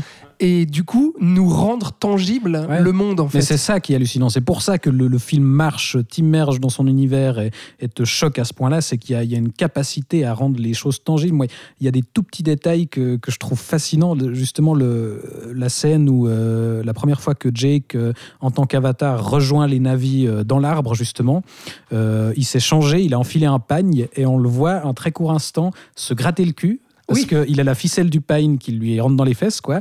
Alors ça pourrait être un, un gag un peu concon, mais en fait tout de suite ça rend le truc crédible parce que, enfin ça rend le, le- ça, ça fait exister son corps d'avatar, quoi. Ça rend le truc euh, physiquement euh, tangible, quoi. Et c'est des petits détails comme ça qui font que c'est un grand spectacle, mais, mais qui existe, quoi. Bah chef d'œuvre quoi. Voilà, Chef d'œuvre. chef d'œuvre. Et puis arrêtez avec Pocahontas chez les Schtroumpfs, merde quoi. Je pense qu'avec tout ce qu'on vient de vous dire, euh, vous le reverrez. Si vous n'aimez pas le film, vous, vous le reverrez, je l'espère, euh, autrement, parce que moi je le trouve euh, inépuisable en fait, d'une richesse complètement dingue, même à la revoyure. Peut-être juste parler, parce qu'on arrive au terme de, cette émission. Alors, bon, j'ai dit les recettes, hein, mais on n'avait pas dit combien le film a coûté, je crois, mais c'est pratiquement 240 millions de dollars. Donc, à l'époque, le film le plus coûteux de l'histoire, mais qui sera dépassé après par euh, pas mal d'autres films, je crois. Et qui, qui ont tous été dépassés par Avatar 2. Ouais, oui, exactement, c'est ça. Qui, selon la rumeur, a coûté 400 millions de dollars. 400, ouais, ouais, un peu plus Et de... qui doit faire 2 milliards pour se rentabiliser, que je crois. euh, ouais. Ah, il doit faire 2000... Oui. Ah, d'accord. Mais ça n'inquiète pas Cameron qui dit euh, bon, je m'en fous, il marche, il marche pas, voilà. Oui, oui, apparemment, ouais. Alors, euh, le, le 3 serait déjà tourné. Il va rentrer en post-production début d'année euh, 2023. Euh, donc, il y aura un Avatar il- 3, ça c'est sûr. ouais, et il vient de transmettre à la Fox euh, son script. Enfin Ouais. non, à Disney du coup. Enfin euh, bref. Ouais, euh, bah, Disney, oui. À la Fox à oui. Disney, euh, qui aurait juste euh, répondu apparemment Holy fuck. D'accord. Voilà, le script du 4. Ah. Et effectivement, il, y en a, bah, il pense déjà au 5, au 6, je sais plus jusqu'où Ouais, il, il a six, des ouais. idées pour 6-7 même. Mais bon. mais qu'il ne verra. réaliserait pas forcément lui-même, les tout derniers, peut-être Ouais. qu'il passerait la main. À voir. 4 et 5. En tout cas, il y a de ouais. quoi faire déjà. 4 et 5, il est pas sûr de réaliser, c'est ça? 4, oui, puisqu'il a déjà écrit. Euh, Ah non, oui, réalisé, tu dis. Ouais, je, je crois qu'il s'arrêterait peut-être après le 3. Puis 4 et 5, a priori, serait une préquelle, mais je suis pas sûr de ce que j'avance. En tout cas, on va en bouffer du Avatar. Bon, et, et oui, du coup, quoi attendre alors de cet Avatar 2 Parce qu'on l'a pas encore, euh, on l'a pas encore vu, quoi. Mais euh, Ben, une nouvelle claque. Alors moi, ce qui me, ce qui m'intrigue d'autant plus, au-delà des premières images qu'on a vues et qui sont absolument bluffantes, c'est que Cameron dit que ce- celui-ci, ce sera le Avatar intimiste apparemment. Enfin, il disait le premier, c'était euh, l'aventure, la découverte. Là, on va vraiment s'intéresser aux personnages. Oui. Il dit a- dans ce film, il y a beaucoup de gros plans sur les visages, etc. Moi, je trouve déjà qu'il y a un, un beau développement des Ah, personnages ouais. dans le premier film et une belle émotion. Alors si la suite, c'est celui-ci qui s'intéresse aux personnages, qu'est-ce que ça va être? Ouais, en tout cas, effectivement, il a dit que c'était totalement différent du 1. Je crois que là, c'est ce qu'il il a donné pas mal d'interviews en promo, là, parce que le film a été montré euh, à la presse. Euh, ouais, que ce serait totalement euh, différent. Enfin, moi, en tout cas, j'en attends énormément, quoi. Je trouve Ah, que les premières pareil. images, elles sont folles, quoi. Enfin, d'avoir d'être passé d'un film dans les airs à justement ce film sous-marin, moi, je trouve que ça vend du rêve, quoi. Ouais, et, là, et là encore, ils repoussent euh, les limites de la technologie. Enfin, ils ont développé, développé euh, tout un tas de, de- de nouveaux outils pour pouvoir justement filmer en performance capture sous l'eau. Et donc là, ça promet encore euh, de nouvelles, euh, Effectivement. de- des nouveaux chocs visuels, quoi. Effectivement, et puis donc, euh, bah, du coup, c'est quand même assez dingue de se dire que bah, depuis 1998, du coup, euh, Cameron ne, ne, ne, ne s'attelle qu'à Avatar, quoi. Euh, en tout cas, en, Ah, tant, que en tant que scénariste réalisateur. et réalisateur. Il, il a bossé aussi Tu sur. as deviné euh, ma transition. voilà. il, a, il a bossé sur euh, Alita Battle Angel, donc voilà, en l'adaptation du, un mot. du manga qui a finalement été euh, réalisé par euh, notre ami euh, Robert Rodriguez. Mais à la base, il était censé le réaliser. Finalement, comme il était euh, occupé sur Avatar, bah, il de, il s'est, contenté de d'écrire le scénario et de, et de produire. Et puis il produira aussi Terminator Dark Fate. Mais ça, plus, euh, enfin, en tout cas, on suspecte pour faire plaisir à, à Arnold Schwarzenegger, quoi. Euh, parce qu'apparemment, il n'a pas du tout été impliqué euh, sur le projet, à part. Enfin, euh, il est à l'origine de l'idée, il apparemment. Ah, et, bon. et puis à, à part pour nous le vendre dans la promo en disant This is James Cameron and I love this movie. Comme à chaque Terminator. ouais, voilà, c'est un peu ça. Euh, quoi dire peut-être justement sur le fait que euh, putain, ce mec se consacre entièrement à ses projets Avatar. Bah depuis maintenant, euh, bah depuis maintenant Bientôt 25 20 ans. ouais, ouais, enfin oui, plus. ouais. 25 ans quoi qu'il a qui s'est consacré uniquement à ça. Enfin moi je trouve ça je trouve ça hallucinant quoi. Ça démontre l'investissement du bonhomme, quoi. Et puis la foi qu'il a en, son, en, en ce qu'il produit. en- Je trouve ça génial, quoi. Pour moi, c'est un génie, euh, un vrai génie, quoi. Ouais. Ouais. Un vrai génie, notre cher Jim. Du coup, voilà. Euh, on arrive au bout de cette émission. Voilà pour euh, euh, ces, donc, ces quelques moments passés ensemble pour décortiquer, analyser, critiquer et surtout aimer la filmographie de notre cher James Cameron, du coup, que l'on adore. On espère que vous aussi, à la maison, d'ailleurs, dites-nous eh bien, en commentaire hein, sur les réseaux sociaux ou en commentaire de cet épisode, eh bien, quel film vous, aimez, vous préférez? Quel est votre James Cameron euh, préféré? D'ailleurs, on, on l'a même pas dit ça. Tu vois moi, bon, bah, moi, je vous le dis, c'est Titanic, même si euh, la plupart de ces films, que je les, je les considère comme des chefs-d'œuvre, mais je pense que Titanic reste pour moi le, le nec plus ultra, euh, enfin voilà, le, le sommet de son art. Thibaut? Mais écoute, j'aurais pas dit ça avant de me le reprendre euh, frontalement euh, dans la face euh, en salle il y a, il y a- il y a quelques semaines. Mais, Euh, mais Avatar, ouais. Ah, Ouais, ouais, je crois. Voilà. Et Moi, Nat ce sera Titanic aussi. Ah, Titanic aussi, voilà, pour la tâche émotionnelle, effectivement, que- et la découverte donc de ta passion pour le cinéma Exactement. grâce à Titanic. C'est fou, ça, quand même. Bah, merci, euh, Nat. Mais avec plaisir, c'était un plaisir euh, d'être avec vous. Merci d'être venu dans le saloon pour pour parler de ce James Cameron. On rappelle quand même, je l'ai même pas dit en préambule Oh, de l'émission, je suis désolé, que tu as un compte Instagram qui s'appelle Ciné Geek. Point .ch. Cinégeek.ch, exactement. Pour te suivre. Je fais l'erreur à chaque fois, hein, c'est ça d'ailleurs. C'est pas grave, je te reprends. dans les, bah voilà, qui est une page Instagram où tu partages effectivement ta passion pour euh, euh, le 7e art et pour les jeux vidéo, comme le nom l'indique, Euh, et euh, dans laquelle eh bien tu classes des films par année. Exactement, par année. Tu ouais. fais des tops des voilà de, de, de, de chaque année en fait. Tu rattrapes aussi en ce moment fait. des films de, de chaque année que tu n'aurais pas vu à l'époque. Voilà. Et là, t'en es aux années 2000. Là, J'en suis est à 2001. Ah J'ai encore du boulot. Voilà, donc t'as as livré ton top euh, de l'année 2000. 2000, ouais, c'est Voilà. en ligne. c'est- quoi euh, les trois premiers de l'année 2000 Alors, Je te fais en travailler ta mémoire. troisième, Dancer in the Dark. En deuxième, Time and Tide. Et en premier, ce sera Battle Royale. ouais, go- ouf, ouais, grosse année. Hein Voilà, tout à fait. Grosse année. Ok, grosse année 2000. On verra donc euh, 2001 euh, très prochainement Tout à fait. sur ton Oh, compte. Il y a le Seigneur des Anneaux, c'est plié. Voilà. Bah, c'est pas faux. voilà. Euh, merci Titi, Thibaut Ducret. Mais merci à toi, Alexandre. C'était un grand plaisir. Euh, Mais oui, c'était un plaisir de parler euh, de Jim. Ouais, puis ça y est, on arrive là à la fin de l'année. Euh, quel bonheur. Alors, on, on- on espère, euh, on enregistre, on n'a pas encore vu Avatar 2, mais on aimerait bien trouver le temps avant euh, les fêtes de Noël de pouvoir justement vous faire une petite émission spéciale, juste histoire de quand même euh, donner notre avis sur euh, cette euh, suite à Avatar qu'on attend, comme vous l'aurez compris, euh, de pied ferme. Euh, bah voilà, merci Thibaut, merci Nat. Euh, je vous souhaite- Belle fête hein, Mais de oui, fin mais d'année. vous Joyeux- aussi, les copains. Joyeux Noël Joyeux Noël, Nathanaël Euh, Et joyeux Noël et bonne fête de fin d'année à vous aussi. On espère vous retrouver pour euh, prochainement donc pour cette émission Avatar 2. Merci d'avoir écouté cet épisode euh, sur James Cameron. On rappelle que le Saloon est disponible sur toutes les plateformes euh, de podcast Spotify, Deezer, SoundCloud, Apple Podcast, Google Podcast, enfin bref, partout. Et sur les réseaux sociaux, suivez-nous at le Saloon Podcast sur Facebook, Instagram et Twitter. Euh, partagez cet épisode, enfin voilà, parlez-en autour de vous. C'est grâce à vous qu'on continue eh bien, à parler euh, de notre passion. Merci, à bientôt. C'était le Saloon. Ciao